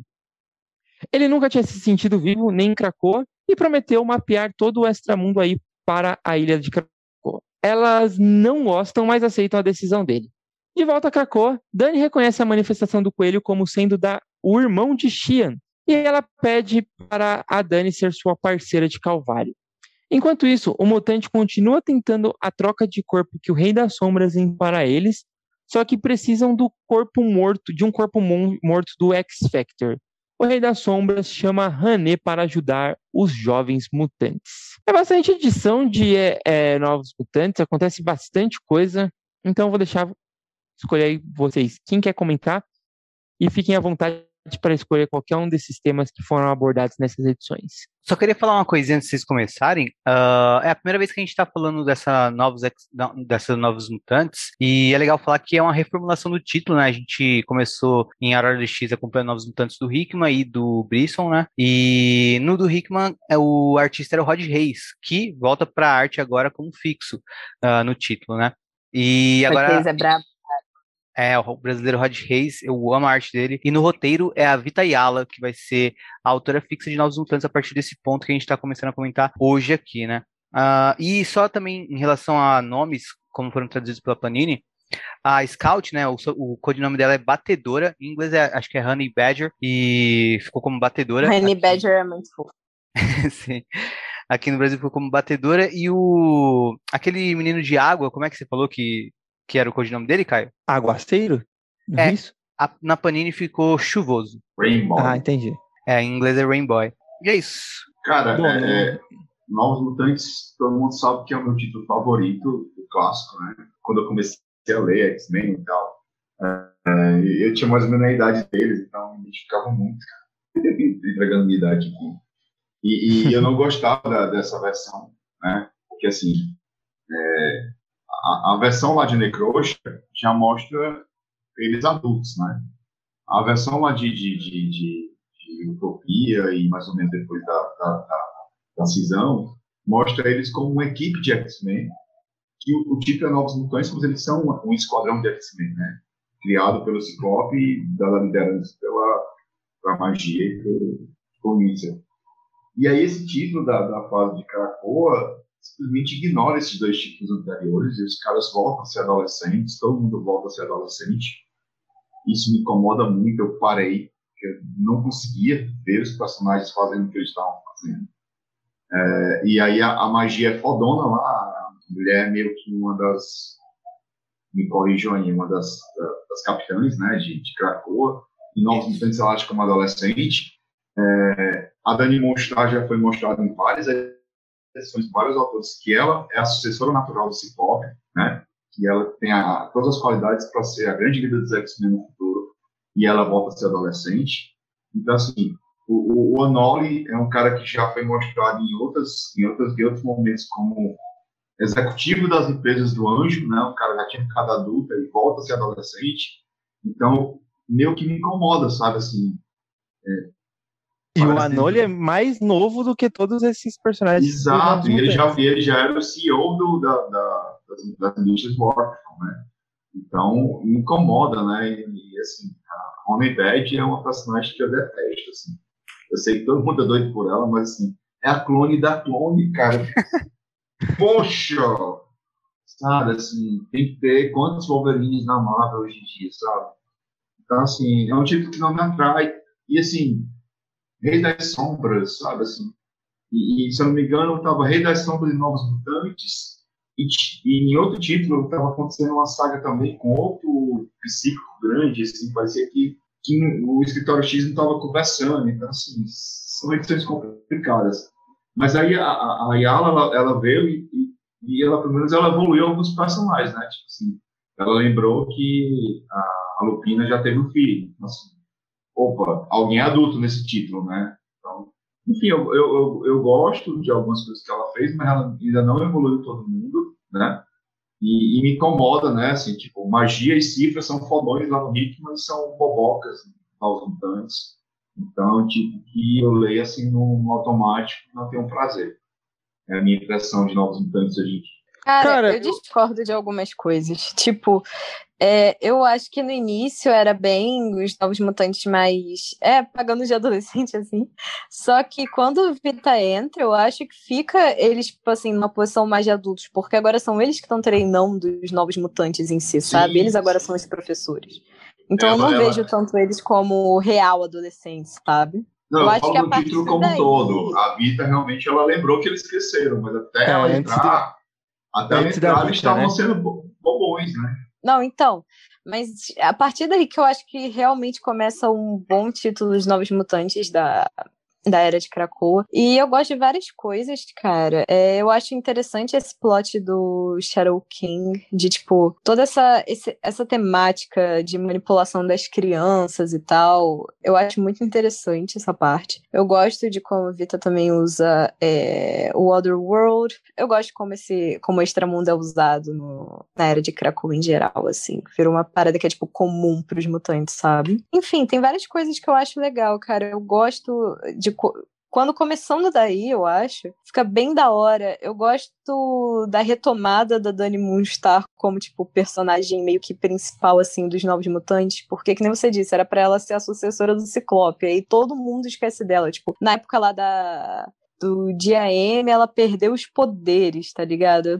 Cara, eles vão muito com a vida da Dani Moonstar, sabe? Mas enfim, eu acho da hora. Eu acho que fica, vai ficando bom com o vai ficando melhor com o tempo os novos mutantes, sabe? Principalmente depois da entrada da Vitayala. É, eu, eu assim, eu já falei isso aqui em outros episódios até, é, não só sobre a atual fase, sobre como às vezes os, a, a, a galera não sabe trabalhar a idade dos novos mutantes. Eles são adultos hoje em dia. Não dá para trabalhar eles como adolescentes. E eu concordo muito com o Fernando, eu já falei também num episódio sobre os Novos Mutantes que pareciam que eles estavam sendo adolescentes. E isso me incomodava demais também, exceto no, nos do Hickman, porque eu não sinto que nos do Hickman eles é, eram tratados como adolescente. Eu acho que era só um alívio cômico mesmo, para ser uma coisa muito engraçada, mas mostra o míssil adulto lá, Cado, com filho, o Roberto da Costa é, falando de advogado, essas coisas e tal. É, mas era uma coisa totalmente como uma estrutura de roteiro voltada para o alívio cômico, mas depois aqui nas histórias elas realmente é, tiveram essa questão da adolescência, mas é, quando a Vitayala entra, eu gosto demais, assim, demais. Eu adorei essas quatro edições quando eu li. Eu acho que volta a ter esse lance. A, a Dani também é uma das minhas personagens favoritas. Já tem até um spoiler sobre o nosso episódio de Segundo Advento, que eu gosto muito da saga, mas é a coisa que eu mais odeio da saga é a Dani ir peitar a Hope e tomar um cacete da Hope. Eu acho que não caberia a Dani fazer isso, não, não seria nada, não, não tem nada a ver com aquela personagem. Tinha 300, 400 mutantes lá em Utopia, podiam ter escolhido qualquer outro personagem para fazer isso. E isso exemplifica muito os anos ruins que trataram a Dani. E aqui nas histórias eu gosto muito como ela é procurada como a mentora. A Hané vai atrás dela, Karma vai atrás dela, os novos mutantes eles meio que ficam a, a Osmar vai atrás dela, pedindo conselho, essas coisas. Os novos mutantes e as crianças elas ficam em volta da Dani, e a Dani, ela tenta abraçar todo mundo, tenta dar conselho para todo mundo, mas ela não consegue. Tanto é que é um dos plots da saga, porque a Rani acaba ficando mais vulnerável ao Rei das Sombras, né? A, a Dani, é, lembrando, é muito interessante, ela é guardiã legal do Elixir, que é um dos membros dos cinco lá que ressuscita todo mundo. E a Hané, ela tá conversando com o Elixir, que tem um, um diálogo muito legal delas, deles dois no, no começo, acho que da edição 14, falando sobre o filho da, da Hané e tal. E ela tá falando com o Elixir porque ela também confia no Elixir, porque os dois já tiveram um caso, que foi motivo de briga da Hané com a Dani. Com razão, que é muito interessante, né, quando o Elixir era, era menor de idade. E a, e a Hané, era até interessante que na época falavam que a Hané tinha 19 anos, tem uma diferença de idade tão grande e tal, mas ela já era maior de idade, né? Uma coisa que me incomoda, eu amo a arte do Rod Reis, isso não é dele também, é o, a forma que estão desenhando a Hané para parecer com a... A Maisie Williams. A, a Maisie Williams, assim, isso me incomoda muito. Toda vez que eu vejo, me incomoda. Ela, tipo, ela simplesmente virou uma, uma personagem com uma a estatura muito, muito menor do que ela tinha quando, na, na, fase que ela era desenhada como adulta. Quando ela era adolescente, lá na, nos Novos Mutantes originais, realmente ela era a menor de todos porque ela era mais nova.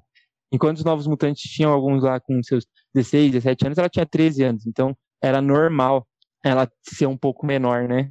Mas, Mas enfim. Acho, mas acho que isso é dele sim, mano. Hum, eu não imagino. Até porque o filme dos Novos Mutantes, a Marvel bom, ainda bom, não tinha os direitos, né?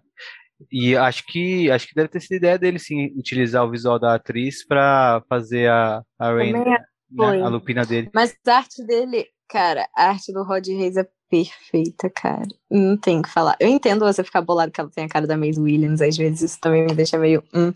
Mas caraca, cara, olha a arte desse maluco, sabe? Não, ela é maravilhosa. Assim, é só uma escolha mesmo de estética, né? Mas uhum. não deixa de, de ser é, interessante toda a arte em si. E só para concluir, o Rei das Sombras aqui, eu acho que eu gosto da forma que ele é introduzida. Não gosto da forma que é, que é terminada esse arco, depois eu até falo melhor é, no, é, é que a gente que a gente for falar depois, mas assim, eu gosto muito, eu gosto que Krakoa tenha personagens com personalidades próprias e não personalidades coletivas. Eu acho que Krakoa tá pegando toda a galera que era, tipo, maníaca, megalomaníaca, é, psicopata e transformando só no tiozinho Boa Praça, sabe? E então eu gosto de ver o Rei das Sombras como um psicopata que ele sempre foi mesmo. O cara que tá manipulando todo mundo. E eu sinto um pouco de falta disso, sabe? Então eu gosto aqui desse começo de, de tudo isso. Um negócio legal que tem nessa edição uh, é quando a Scout ela fala sobre mas se eu morresse, me ressuscitariam? Porque não pode clones, né? E é Madeline Pryor, sabe? E acho que ela, é acho que ela tá pra, pra Dani, não sei. Mas é curioso que as, assim, o, os adultos, né, tratam essas crianças, esses mais jovens, de uma maneira muito condescendente, né? Então, eles também talvez se eles estivessem falando sobre a mesma coisa com outros adultos, eles estariam conversando em outra dinâmica, né? Mas quando eram como uma criança se questionando sobre isso, eles meio que falam tipo, ah, não, não, não, pensa muito nisso, não. Então, isso vai ser uma crescente nesse título, né? Esse tipo de dinâmica, esse tipo de relação. Eu acho que o isso de ter personagens mais jovens do que os Novos Mutantes força com que eles precisem ser mostrados de maneira mais madura mesmo, sabe? E só que ao mesmo tempo, o Anolho eu acho que não é tão infantil quando ele aparece aqui, sabe? Então esse tipo de problemática ainda, ainda está ah. presente um pouco, sabe? Uh, mesmo que não exatamente nos Novos Mutantes, mas com alguns personagens. Eu acho que o Anolho era mais, pelo menos em algumas... O Anolho era colega do Elixir, então eles deveriam tipo, ter mais ou menos a mesma idade hoje. O Elixir tá lá com cinco, super adulto lá fazendo acontecer Cracoa. E o Anoli é. tá brincando de ser adolescente. Não, é como se ele fosse um. É como se ele tivesse uns 14, 15 anos aqui, sabe? Não, tipo. Não, como eu falei, o, o Anoli já foi mostrado como executivo das empresas é. do Arcanjo. Assim, a regressão muito grande. É, então, então Uma acho coisa que... eu acho legal nessa, nessa, nessas edições que a gente está comentando é o amadurecimento da Karma, né? Porque ela volta e ela É. prefere voltar com um membro dela, assim. Eu perdi minha perna, não tenho mais a perna, né? Então ela não quer esquecer o trauma que ela passou, ela não quer esquecer que o corpo dela perdeu aquela parte. Eu achei isso muito interessante da, da parte dela, né? E, e é interessante também mostrar que como cada personagem lida diferente com a, com a ressurreição, né? Sim. Enquanto o, a gente comentou que o Kid John estava pedindo para vir com um pau maior, sem pelo, não sei o quê, a Karma não, não, eu quero vir do jeito que eu estava, porque eu sou aquilo que eu cheguei nesse ponto aqui da minha história, né? Eu não quero esquecer que eu perdi É. a perna. Isso é Ah, os novos massa, mutantes são cara. incríveis, né? Tem esse Eles em falaram Crowders também. Sem Quando falar que a a, volta, ela também volta com um olho só. sem falar que a Karma, assim, a gente esquece que ela é vietnamita, né? Então, assim, ela tem uma cultura diferente, né? Uhum. Então, assim, tem uma, uma questão espiritual, tem uma questão de cultura, de criação, e eu acho isso bem bacana. Eu acho legal quando os escritores lembram de onde esses personagens vêm, como é que eles pensam, né? Aquilo que você acabou de falar, né? Não é um, um Pensamento coletivo, né? é, não um pensamento coletivo. Então, eu acho Cada, isso é legal ter os personagens com personalidade própria.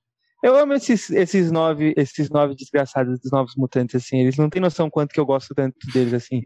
Eles são, tipo, meus melhores amigos. Mal sabe, eles até a Mara. que mancada. Mas tem umas, tem umas coisas que eles esquecem com o tempo, né? Não sei se vocês lembram da série clássica Novos Mutantes, que a, a, a Rain, né? O nome dela em inglês é similar à chuva. Ela tem aquele cabelinho espetadinho e, e acho que em alguma edição o cara não fala que o cabelo dela não cresce, o cabelo dela é sempre daquele jeito, né? Quem veio depois esqueceu completamente disso, né? É. Mas, enfim, 40 anos de história, não tem como ter um, um, um, um filme narrativo que se mantém, né? Mas eu, eu como sou putinha da, da, da cronologia, eu vejo essas coisas assim, diz, cara, esse pessoal não lê, não, o pessoal não viu. Mas eu sei que eu sou chato da história. Ah, e quem, quem tiver ouvindo a gente se interessou por toda a trama do Filho da Lupina, ah, vão ler X Factor do Peter David, o X Factor Investigações, que é onde tudo isso é criado.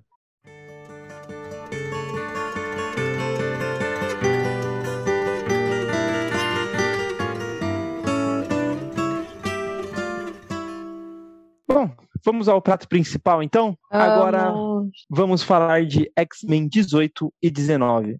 Essas duas edições contam a história do que aconteceu com Darwin, Wolverine e Synchro dentro da Câmara. Lá eles ficam mais de 100 anos lutando pela sobrevivência e para descobrir os segredos da Câmara. Eles descobriram que a Câmara ressuscita seus filhos, mas quando ressuscitados, eles evoluem. Lá eles encontraram a segunda geração de filhos os matando. Depois disso, não conseguiram sair da Câmara, ficando presos por anos e anos. Depois de várias lutas, Synchro e X-23 desenvolveram um relacionamento. Mas em uma das lutas, Darwin e ela foram capturados.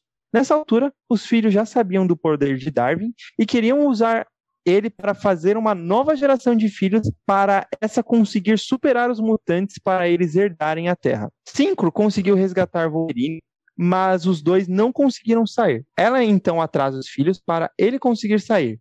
Ele sai da câmara, mas é pego do lado de fora e morto. Porém, foi tempo suficiente para o cérebro fazer o backup de sua memória. Quando os três foram ressuscitados, ele lembrou de todos os anos para contar aos X-Men, Darwin e Wolverine já não conseguiram lembrar. Só lembrando, quando eu falo Wolverine, aqui eu tô falando da X-23, não do, do Logan, né? E é isso, essa história é fantástica, incrível, e quem quer começar? Letícia? Cara, eu não sei. É porque eu lembro que o Henrique gostava muito dessa história. Eu achei que ele que fosse começar. Eu queria falar um, um, um, um pouco também sobre para contextualizar os, uh, os filhos da Câmara, né? Em inglês, Children of the Vault.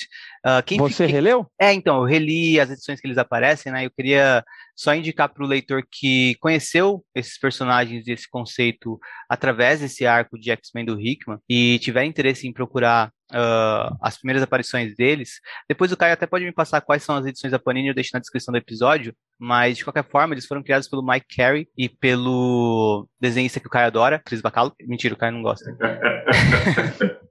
Mas enfim, foi, é, foi num arco uh, chamado Supernovas, uh, entre as edições 188 e 193 de X-Men. Eles também apareceram de novo num arco de X-Men Legacy.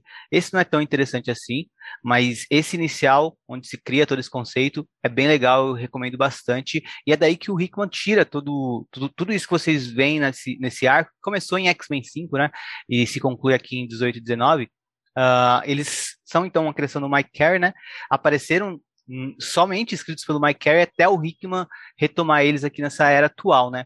É, uh, não só falar. isso, eles também aparecem em Dinastia X e Potências do X, né?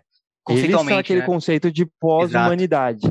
Isso, isso, isso que eu ia falar agora, que o Hickman também se vale disso, e é legal, né? Porque o Hickman podia ter mencionado pós-humanidade e não feito nenhum aceno aos Filhos da Câmara, né? Mas aí já em X-Men 1, uh, do Hickman, já tem um, um, um aparição do, da, da Serafina, né, numa versão mais jovem. Então, é bacana isso de que o Hickman trata. É, é, tem, tem vários autores que vão escrever X-Men e eles tratam mais do que eles leram uh, com mais afinco no passado deles. O Hickman parece que ele se importa com vários pontos da cronologia, né? Então tem referências a muitos momentos. E eu acho bem legal esse, essa referência ao Mike Carey, que é um, um, um, autor muito importante da cronologia X, que às vezes não é lembrado, né? A gente fala muito do. Verdade. Morrison, do Whedon, até mais do Brubaker e do Fraction uh, do que do, do Mike Carey, quando a gente pensa nos X-Men na, né, nos anos 2000, né?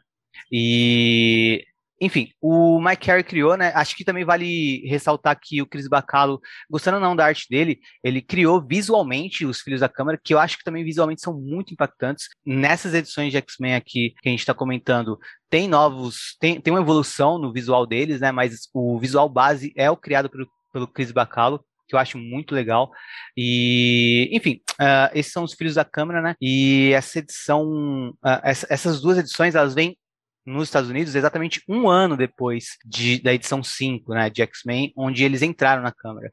Então, também é legal esse, é, a gente perceber por esse lado que em tempo de publicação, eles também ficaram bastante tempo lá dentro e sem aparecer, obviamente, nenhuma outra revista da linha, né?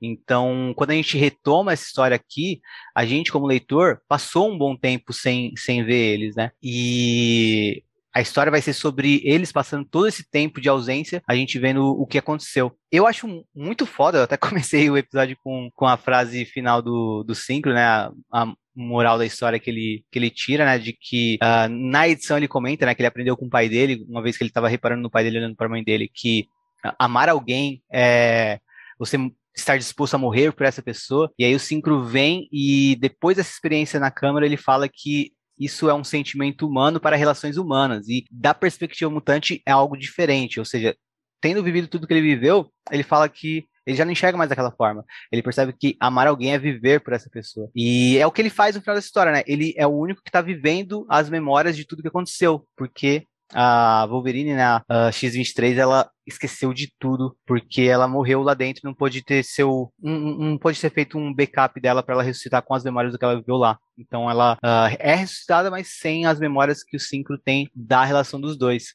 que eu acho fantástico. Acho que essa, essas, esse, arco, uh, X-Men 5, 18 e 19, é, esse arco todo mostra muito bem o, como o, o que o Hickman tem de melhor, que é pegar conceito, trabalhar forte esse conceito, ele trabalha muito bem, ele expande o conceito de filhos da câmara aqui, da mesma forma que o, que, o, que o Morrison costuma fazer em vários trabalhos dele. Curioso, inclusive, eu estava ouvindo esses dias um podcast onde o, o, o Hickman fala que provavelmente ele é, o Morrison é o autor favorito dele, então tá justificado meu amor pelo Hickman também. Mas, enfim, Uh, eu acho que ele trabalha bem conceito e, ao mesmo tempo, trabalhando todo esse conceito, ele consegue ainda assim colocar o aspecto humano lá dentro, sabe? No caso aqui, mutante, é claro. Mas uh, a gente tem uma puta história e, dentro dessa puta história, a gente tem uma, um relacionamento sendo criado. Então, em três edições, ele criou um romance entre dois personagens que até então não tinha nada disso. E ele fez com que muitos leitores se importassem com esse, com esse romance, gostassem desse casal e gostassem da relação dos dois e sentisse assim como o Synchro, a dor de que é saber que a X23 não sabe que nada disso aconteceu, uh, que tudo isso aconteceu, e principalmente não sente todas essas memórias. Tem toda uma discussão sobre também memórias através da narrativa do Synchro. Então acho que são edições fantásticas e inclusive acho que também tem uma coisa que vale mencionar. O Hickman quando ele é, escreveria X-Men, a ideia inicial dele para pós Foxbox era que a revista X-Men lançaria vários títulos, né? E a partir de uma edição one shot dele, um título seria criado. Então, por exemplo, a edição do Crucible criaria o Way of X e assim por diante. Então, até aconteceu em um caso ou outro, mas não foi essa dinâmica que a editora quis. E só que eu, eu entendo que, por exemplo, na edição 5, ele poderia ter criado um título e a gente poderia ter um título de tudo isso que aconteceu nessas duas edições. A gente podia ver tudo isso que aconteceu nessas duas edições. E a gente até tem um gostinho de como seria isso, porque tem as data pages, aqui sim sendo bem utilizadas, que mostram várias coisas que aconteceram nesse to em todo esse tempo que eles estavam lá, e que não vão ser mostradas em páginas, né? Então, é, é claro, é muita coisa acontecendo. Então, algumas cabem dentro da quantidade de páginas que tem da revista, outras não, né? E essas que não cabem, ele cita nas data pages, então a gente consegue ver uh, a informação de o que aconteceu durante toda a estadia deles lá, né? Os pontos mais importantes. E acho que é um bom exemplo do que seria a partir dessas data pages, uma revista sendo criada a partir de um conceito que ele colocaria, no caso, em, na edição 5 de X-Men. E acho que seria bem legal para a linha, se caso uh, tivesse seguido essa dinâmica também. Mas enfim, uh, é das minhas. Uh, essas três edições, né, a 5, a 18 e a 19, são das minhas favoritas. Essa, não vou falar que é a minha favorita, essa história deles na Câmara. Talvez seja, mas não vou bater o martelo. Mas eu gostei demais quando eu li. eu já reli mais de três vezes. Gosto muito cada leitura melhora para mim. E eu gosto muito dos Filhos da Câmara, gosto muito também do arco que o Mike Carey criou eles junto com o Chris Bacalo. Inclusive, para mim é um arco perfeito. Assim, uh, tem um clímax espetacular, tem desenvolvimento de ação e de personagem dentro dele. Uh, enfim, uh, não vou falar também do, do, arco do Mike Carey, não vai gastar muito tempo. Quero saber também o que vocês acharam dessas histórias. Então, é, essa, essa, essas duas edições eu, eu, eu, eu, eu ficar de bem com o Rick, entendeu? porque até então eu estava achando, eu tava achando a missão muito chata, porque, por exemplo, quando eles entraram na, na, na Câmara, e simplesmente na edição seguinte não tem nada disso, eles, puta que pariu, sério que vai fazer com a gente? Então, e ele assim, fez. Ele fez, e a gente ficou puto, né? e, e a gente ficava esperando quando é que vai aparecer, quando é que vai aparecer. Cara, quando saiu assim, o primeiro preview, quando saiu a capa, puta que pariu, eu tava muito tempo esperando por isso.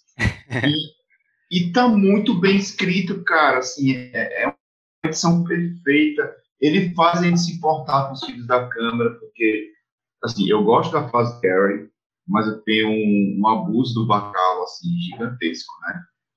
É, é, o Bacalo e o Romita Júnior são dois artistas que eu gosto muito do começo da carreira, mas eu não gosto do que eles viraram.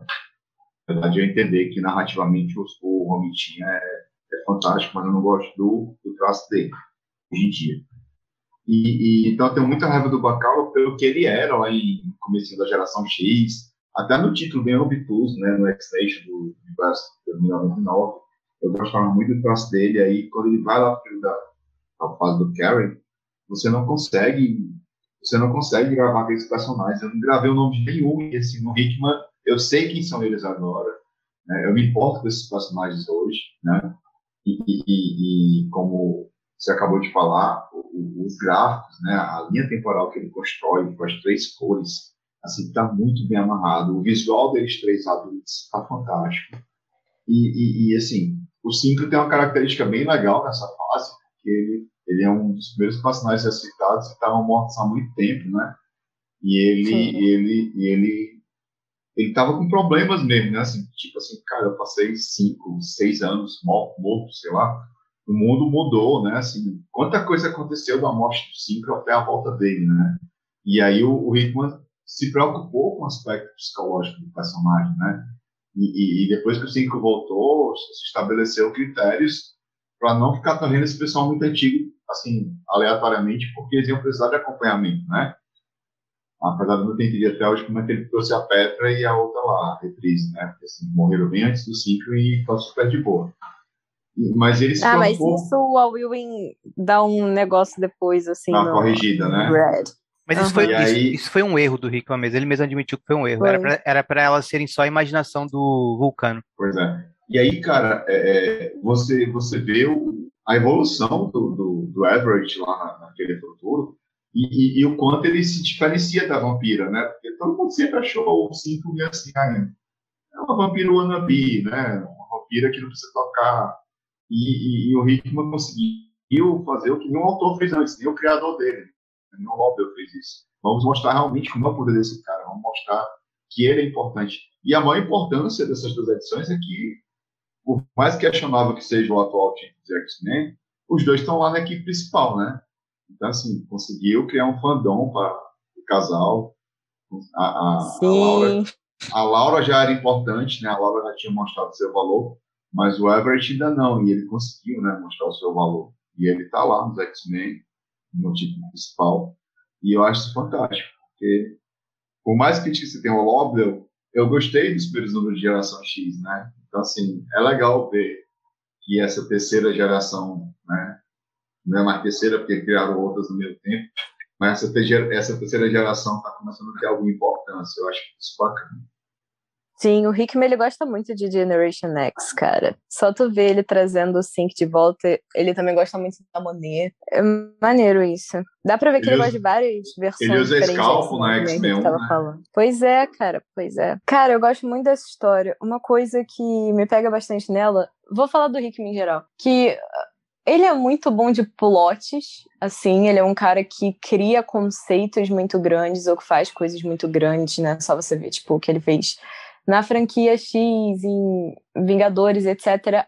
Mas uma coisa que ele geralmente não coloca tanto nas outras histórias dele é essa parte de relacionamentos entre os personagens e sobre o personagem em si. Tipo, ele não é um cara que preza tanto pelo interior do personagem, eu sinto, pelo menos, assim, sabe? Ele é muito mais plot do que personagem. E as histórias que eu mais gosto dele são as que ele faz o contrário, que ainda tem um mega plot. Tipo, isso é um mega plot, sabe? A parada do, das Children of the Vault, do, das, dos filhos da Câmara, etc. Mas ele foca muito no sync e na, no relacionamento dele com a Laura e tal. E eu acho que essas edições em que o Hickman dá um foco em um personagem específico e a gente realmente vê o que, que ele acha, o que, que ele sente, são as melhores edições dele, pelo menos as que eu mais gosto, sabe? Tipo, essa, as edições que são focadas na mística, House of X número 2, que é focado na Moira, sabe? Eu acho que é, quando ele decide realmente focar nisso, ele é bom nisso. Até aquelas edições que, é, que tem o Apocalipse, mostra, tipo assim, a história dele com a Gênesis, etc. Eu acho que são algumas das melhores coisas do Hickman na linha X. Eu gosto muito quando ele faz isso, eu queria que ele fizesse mais, inclusive, mas enfim. Agora não vai fazer mais, porque ele não tá mais em X-Men, mas... Enfim, é, eu gosto muito dessa história, que nem o Henrique tava falando. Eu também gosto muito do Mike Carey, eu gosto mais dele do que de, tipo, muitos desses outros runs.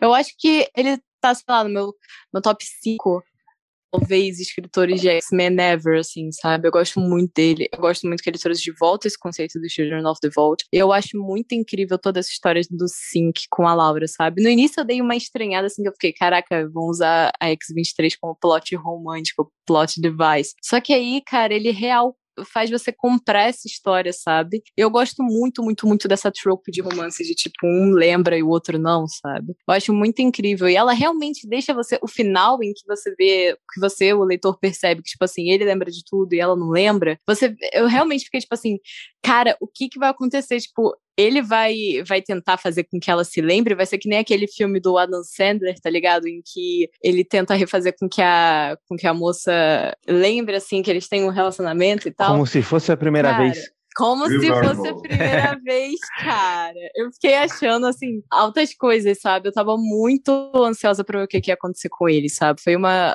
uma revista que realmente me fez. fez eu me importar muito com o personagem do Sync.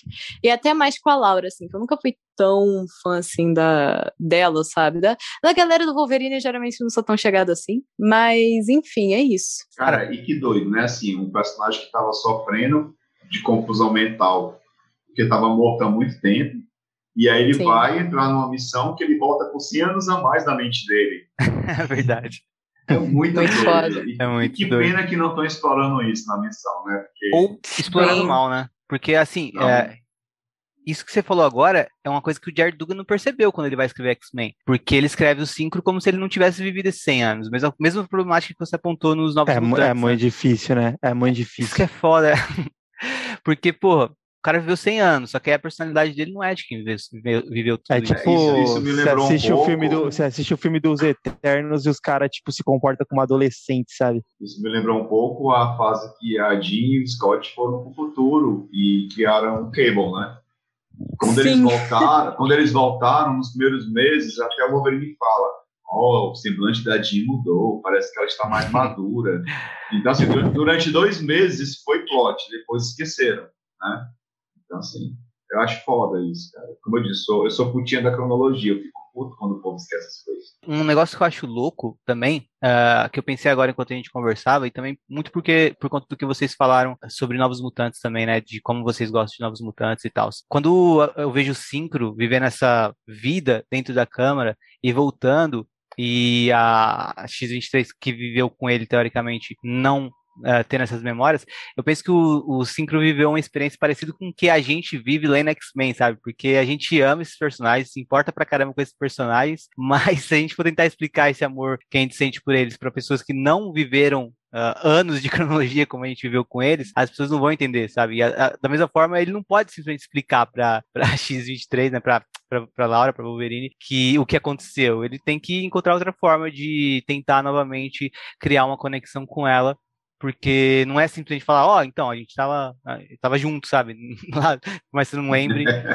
Então, acho, acho fantástico nesse sentido também. Outro negócio legal que aparece como conceito aqui é a questão de que até o, o acho que o Fernando comentou sobre o, o Quentin Quire, né, o Kid Omega, uh, retornando mais poderoso e tal, o, o Hickman uh, trabalha esse conceito aqui, né, porque tem umas datapages que mostram o, como o Synchro, depois de ser ressuscitado, demonstrou que os poderes dele não eram só o que era ante, uh, antes da morte dele, né? Então ele só tinha a capacidade de, de replicar poderes de outros mutantes. Aqui a gente vê que ele também consegue replicar os poderes dos filhos da, filhos da Câmara e que eh, ele consegue captar, é até um poder parecido com o Homem-Animal da DC, que ele consegue perceber os animais que estão próximos a ele e selecionar o poder, e o Synchro pode fazer isso também. Ele não precisa estar tão próximo assim, mas ele pode perceber no ambiente poderes que estão próximos a ele e replicar, né? Então, uh, tem isso sendo criado conceitualmente aqui, ou desenvolvido, né, de que com a ressurreição, os mutantes são ressuscitados uh, por conta de eles estarem sendo ressuscitados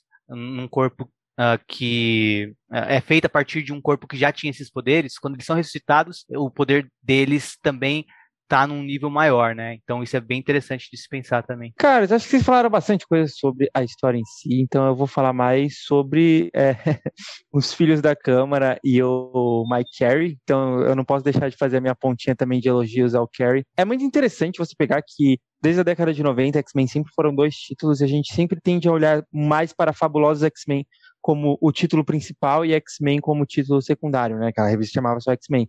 E eu não sei se eu sinto assim, porque no começo dessa revista era tipo a revista do Ciclope, do Wolverine, e a outra do Fabulosos era a revista da Tempestade, da Jean Grey, assim.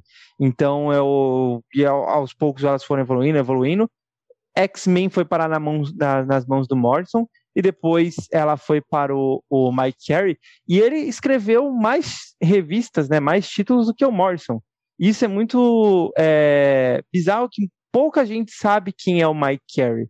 Tipo, se você olha para o leitor casual de HQ e você pergunta quem que é o Mike Carey, é, na linha X não conhece, não sabe da, é, em que momento que ele é, escreveu. É, é, muito injusto, porque é naquele momento que a galera fala muito que os anos 2000 tinham histórias ruins que tinham, assim como nos anos 90 tinha, nos anos 80 menos, mas tinha alguns, algumas mensagens X-Men que também é, não levava para lugar nenhum, às vezes até escrita pelo próprio Claremont. Nos anos 2000, claro, muito mais. Só que tem suas coisas boas também, e uma delas é o, o, o Mike Carey. É, eu gosto muito desse, desse plot dos Filhos da Câmara, porque, como eu disse, eu gosto muito de Complexo de Messias, e esse plot dos Filhos da Câmara meio que estava é, preparando o caminho para as coisas que vão acontecer em Complexo de Messias, não em si os Filhos da Câmara, mas os personagens dos X-Men, né, que estavam na equipe dos X-Men na época, da Vampira, do Homem de Gelo, do Mício, enfim, é, o, até o próprio Cable participa desse, dessa história, e então era uma, é uma história que eu tenho um, um, carinho muito grande, tanto é que no nosso primeiro episódio aqui do, do Utopia X, que aparece, que a gente vai falar de, de Dinastia X e Potências do X, na época que ainda não tinha essa revista, ou se tinha, tinha sido lançado lá nos Estados Unidos, a número 5 com os Filhos da Câmara, eu já falei, eu acredito, falei para o Henrique, né? Eu acredito que esse conceito de pós-humanidade tem a ver com os filhos da Câmara lá do Mike Carey nos anos 2000. E realmente, isso é muito interessante. Prova também que o Hickman, como é, o Fernando é, eu sou, Henrique, a Letícia, somos fãs da cronologia, né? É, o cara vai lá, estuda, vê, pega pontos, porque os Filhos da Câmara poderiam ser personagens muito, muito, muito esquecíveis, assim como diversos e diversos vilões apareceram uma ou duas vezes ali num, num arco e foram esquecidos. Estão esquecidos que a gente nem, nem lembra para citar. Mas já tiveram vários, vários, vários, vários vilões que foram vilões de um arco só e nunca mais apareceram na, nas revistas. E os Filhos da Câmara é um conceito que foi criado grande que poderia ser explorado. Tava lá jogado e ninguém, ninguém, ninguém pegou, até o Hickman pegar aqui e trabalhar. E eu espero que eles continuem aparecendo durante muito e muito tempo que é, é, é um conceito muito interessante. É, como é. Só acrescentando isso que você está falando, cara, como é um conceito que dialoga muito com um possível final da Era de Krakoa, é difícil que outros, outros autores trabalhem mais imediatamente agora, né? Mas eu acho que vai ser importante para o final. É, e vai trabalhando aos poucos, assim. E uma coisa que eu quero deixar de curiosidade, para quem não lembra, os filhos da Câmara, eles só foram libertados da Câmara por causa do Dente Sabre, que foi lá dar uma bica na porta. Real. então isso é, é bem interessante. Oh, outra... É, uma, uma, coisa que me incomodava nos filhos da Câmara, quando eles foram lançados, é porque eu estava meio enjoado dessa coisa de, de, de sempre parecer uma nova raça, né?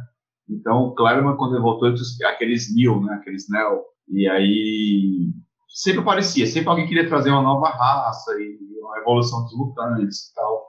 O Morrison e, também, né? O Morrison também. Então, assim, isso meio que ficou. Quando o Carroll escreveu, ficou, ficou, cansativo, né? É. Então, assim, de tudo que o Carroll escreveu, eu acho isso o menos interessante, né?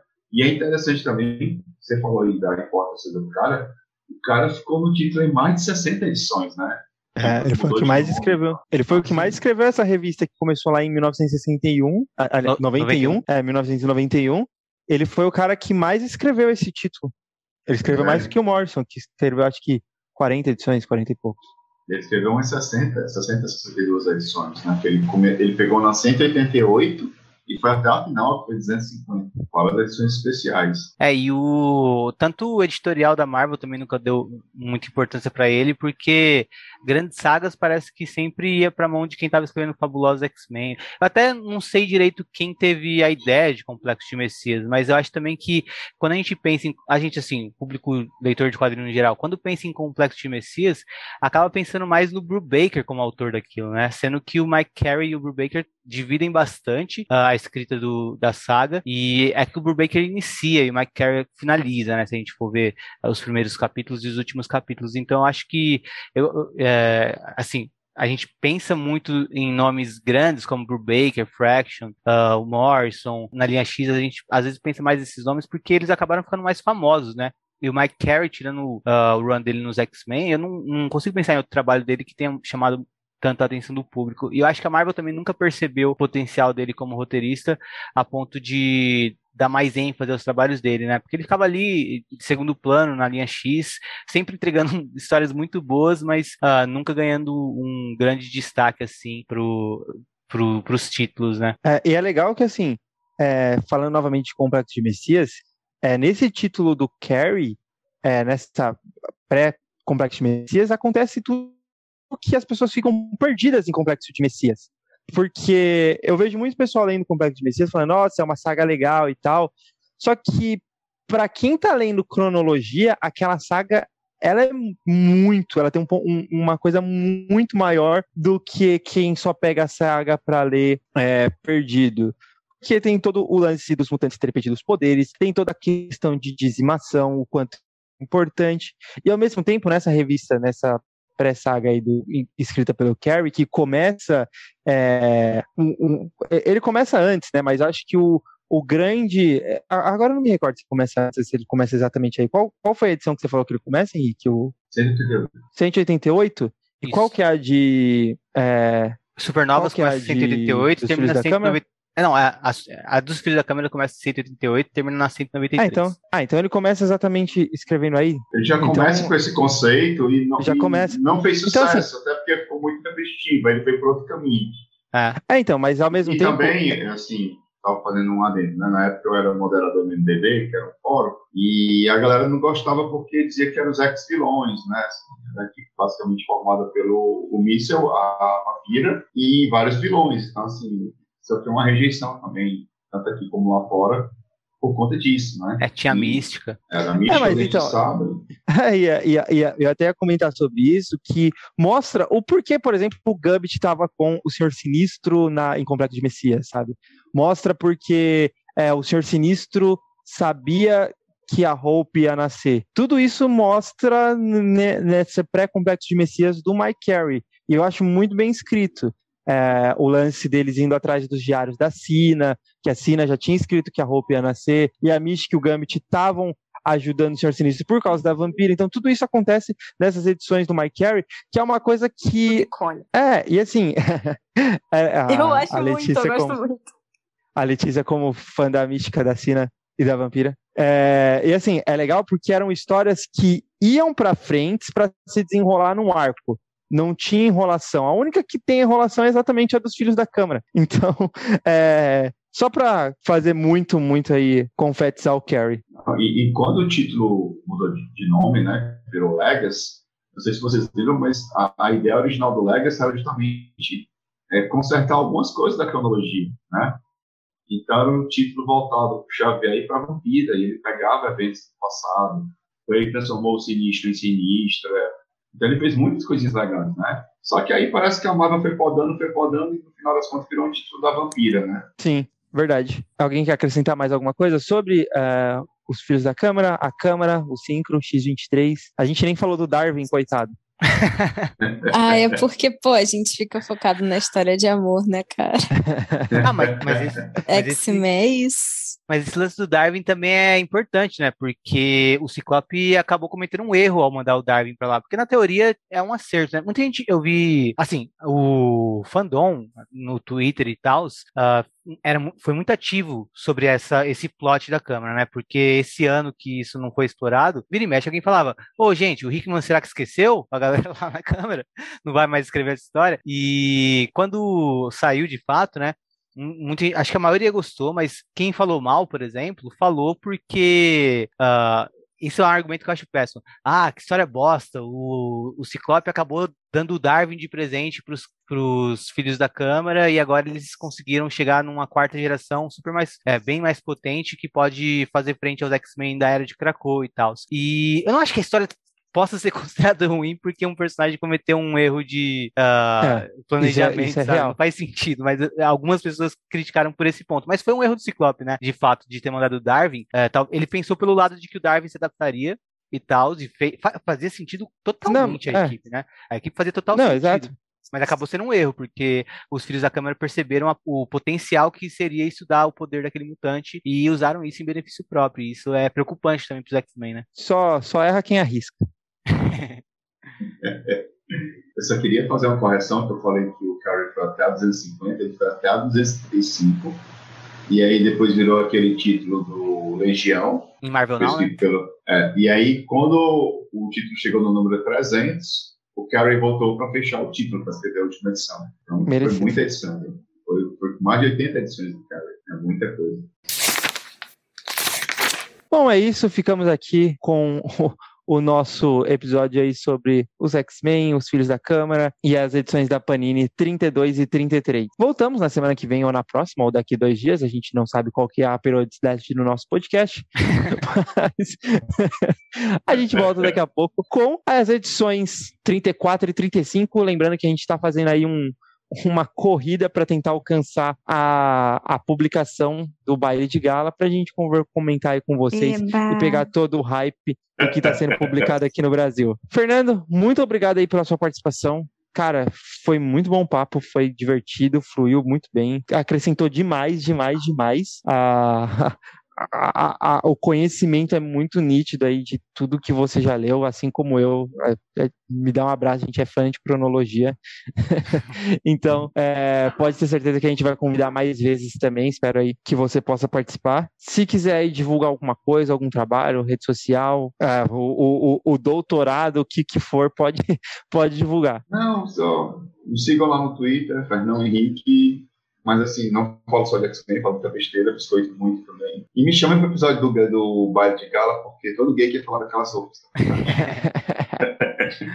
é isso, ficamos por aqui. Encontramos aí vocês novamente muito em breve, ou às vezes não, em um futuro esquecido, talvez no passado, talvez daqui 100 anos dentro de uma câmara. Tchau. Valeu, pessoal. Tchau.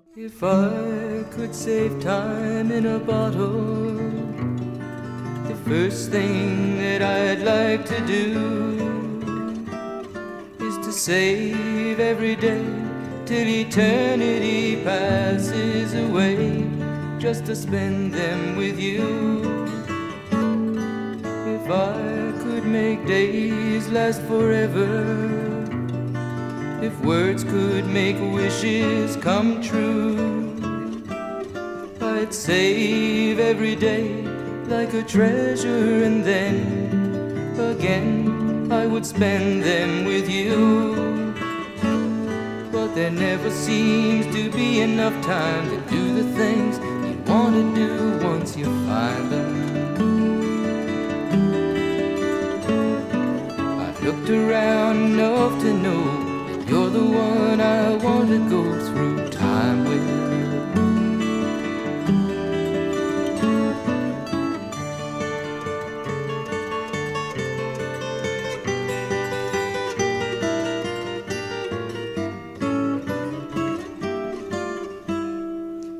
If I had a box just for wishes and dreams that had never come true the box would be empty except for the memory of how they were answered by you. But there never seems to be enough time to do the things you want to do once you find them. Looked around enough to know you're the one I want to go through.